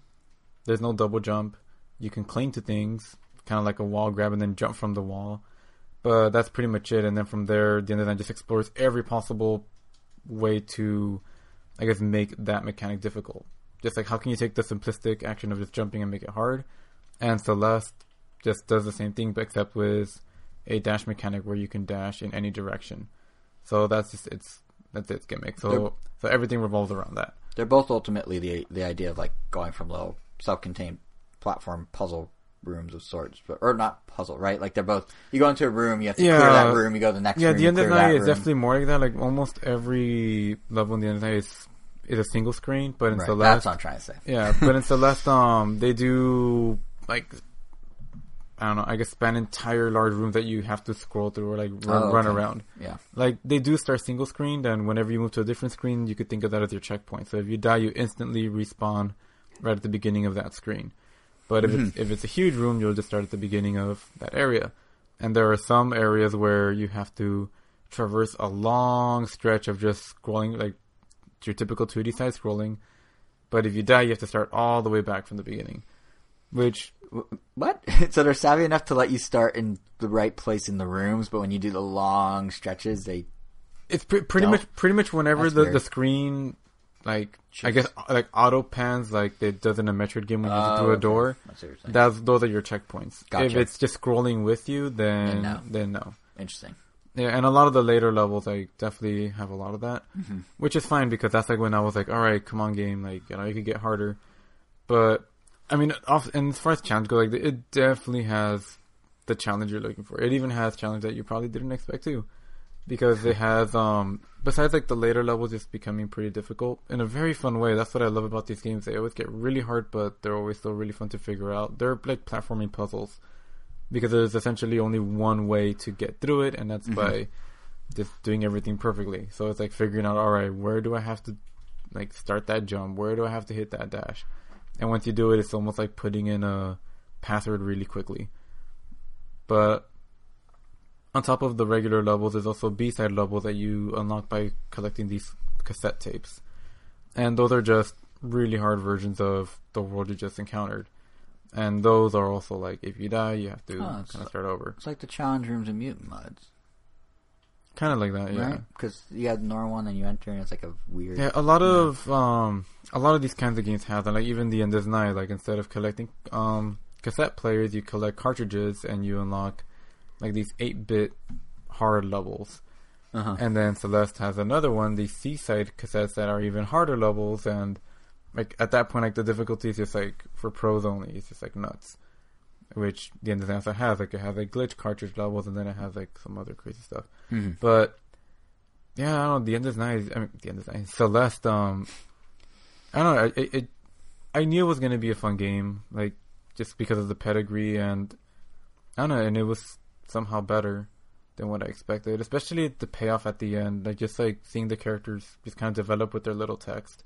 I mean, they're they kind of it's like Banjo Kazooie banter, like where they just speak in gibberish, but you read the text, and Mhm. they have little character. I mean, they have little pictures on the side to show like who's talking, Right. and the voice pitches also change depending on who's talking. Like the the male character has a very deep sounding, I don't know, Gibberish. yeah, gibberish, and then the the main like female protagonist has a very high pitched one. Mm-hmm. But the little boxes where their where their pictures are also kind of animated, like not so much, but they do like change with like any other text based. um What am I thinking of? The, RPGs, like the old, like the 2D visual, like like visual novels. Whenever characters are talking, Oh, yeah, sure. you see like Yeah. their little, Yeah, yeah. like their profile pictures. Yeah. But the way a like lot of JRPGs from the 2D era. yeah, yeah. but the way like those are used later is also really interesting. And That's a tantalizing tidbit. I'm glad. Like, don't spoil it, but that. no, yeah, I don't want to spoil it. it they use the little character profile headshots in interesting ways. Is something you don't usually hear about games. I'm, I'm actually very intrigued now by what that means. Yeah, it- it's pretty cool, but I could definitely see a lot of people maybe getting too frustrated at some point. Well, that's one thing the game does well. Oh, yeah. One thing I know is about assist mode. Yeah, the assist mode is definitely there for those that just want to experience the story, which, like on its own, is definitely worth doing. I let's see, the game is fourteen bucks. It took me It's. Are you sure? I think I thought it was twenty. fourteen ninety nine. Was that intro price versus? I think it's currently twenty. I'll check. I'll just check. I want- Better safe than sorry. I want to say fifteen ninety nine, but I guess it might have been nineteen ninety nine. And they could get away with it given their pedigree. Let's Hmm. see. I might have also misremembered. That's what I'm checking. Um, Yeah, I don't remember. it is loading. Is what it is. Oh, Sit tight. Nineteen. oh, it is nineteen. Nine nine nine. Wow. Well, for 1999, I mean, it took me five hours to beat the game, but there is still so. I mean, make the credits roll, you get the whole story. But Mhm. I mean, between unlocking all the B side levels, beating those levels, they have like every level has a strawberry that you can reach that you could try to get. Um, it doesn't unlock anything. It's just an extra challenge. I mean, I guess it just makes this like end title screen change a little bit. It's not really. I mean, it's it's there for the It's for the it's for the completionists. Yeah, it's kind of like in like in Super Meat Boy, the End is Nigh. Like every level, you can just beat the level, but there's like either a band aid or a tumor. Yes, Mhm. tumors, and you just like grab them. Like they're hard to get, but if you get them, I mean, it's just more rewarding. But yeah, between all of this, so much content to get through. So it's definitely, definitely worth the price. I do, as the guy who has the reputation of not being good at games. Now, granted, I haven't played Celeste, but I did want to say one thing about that assist mode that we sort of mentioned in passing. I really like this trend of games sort of destigmatizing, like, oh, if you're not good at games, it's okay. Like this one, I mean, they, from what I saw, I only read up on it. There's some article about it, and I was curious. So I was reading it, and um, and it was saying that like it encourages you to play without assist mode, but then what it does is it's like very gently. It's like, oh, well, if you need this, try this technique or try doing this differently. In the sense of it's not just you turn on and off assist mode. You control like the speed of the game. You make yourself invisible or like have infinite stamina. You can literally control how the air dashes work. Like it's very granular and it, that's really nice because if you're bad at only one thing, the game's not gonna be like, well, you just suck at games. It lets you adjust the one thing, which would be kind of cool if more games did. I feel like.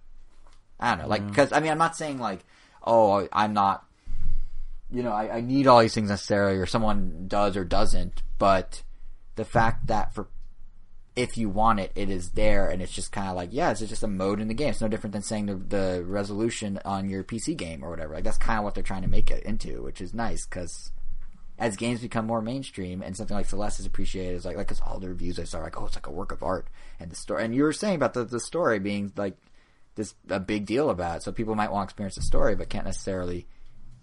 If they're a more casual gamer, get through it, or if they're a sucky gamer like me, get Yeah. through it. So it's cool that games are trying to address that, and I think like Celeste is probably one of the more interesting implementations, Yeah, even more I- so I- than I Funky Kong really- and Tropical Freeze. I think it's just really interesting that the game is tackling this type of story with a really difficult platformer. Like usually, this kind of thing is used for more of a like art house platformer. yeah, yeah, like a narrative Yeah. driven story where you're like, yeah, there's like isn't much kind of like Braid, Mhm. like like usually just like puzzle game, like there isn't much of a challenge in the platforming where it's just more it's a less thought skill, experiment. Yeah, it's less skill and more mental task. Yeah, Yeah. so I thought it was really cool and just different.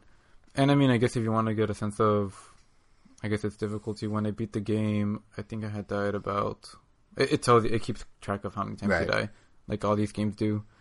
I think I died like seven hundred and like around seven hundred and fifty times by the time I beat In the Celeste? game. Yeah, in Celeste. What was End is Nigh for comparison? Um, yeah, fortunately, um, when if like as of now, like I have like five hours on both of them, hmm and and the end of the night, last I checked, that was like 1500, 1600 times. I wish I had water in my mouth like a spit take right now, but Yeah. that's crazy. I mean, like both of them, like when you die, you respawn almost immediately. So, like, there's like no time. Like, and the thing that happens in both games, especially like with me and Celeste towards the end, um, sometimes you'll accidentally kill yourself because you just like want to get through the level, and Mhm. there's like a like a little spiky hazard. Everything kills you in one hit. So there's a spiky hazard right in front of you, and you just move slightly forward, and you instantly die.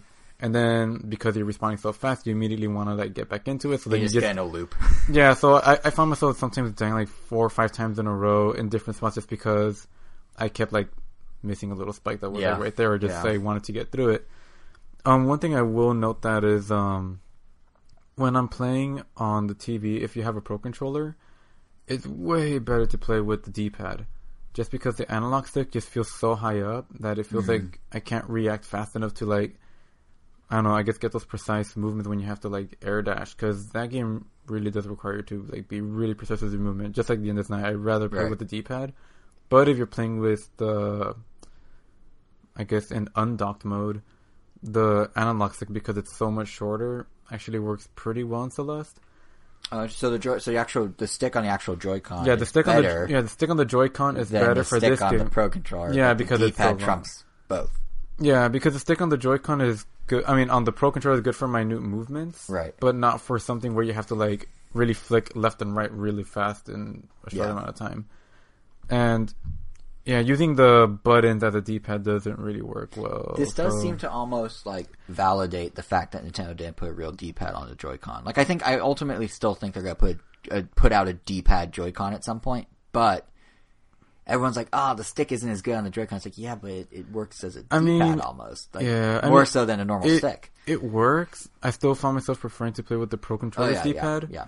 But even then, um, I don't know. There were some parts that kind of drove me crazy because I don't know if it was the controller or something, but like I could have sworn I was pressing like just straight up, but because I guess I have to, you have at some point you might have to like dash up and to the right and then mm-hmm. immediately dash straight up.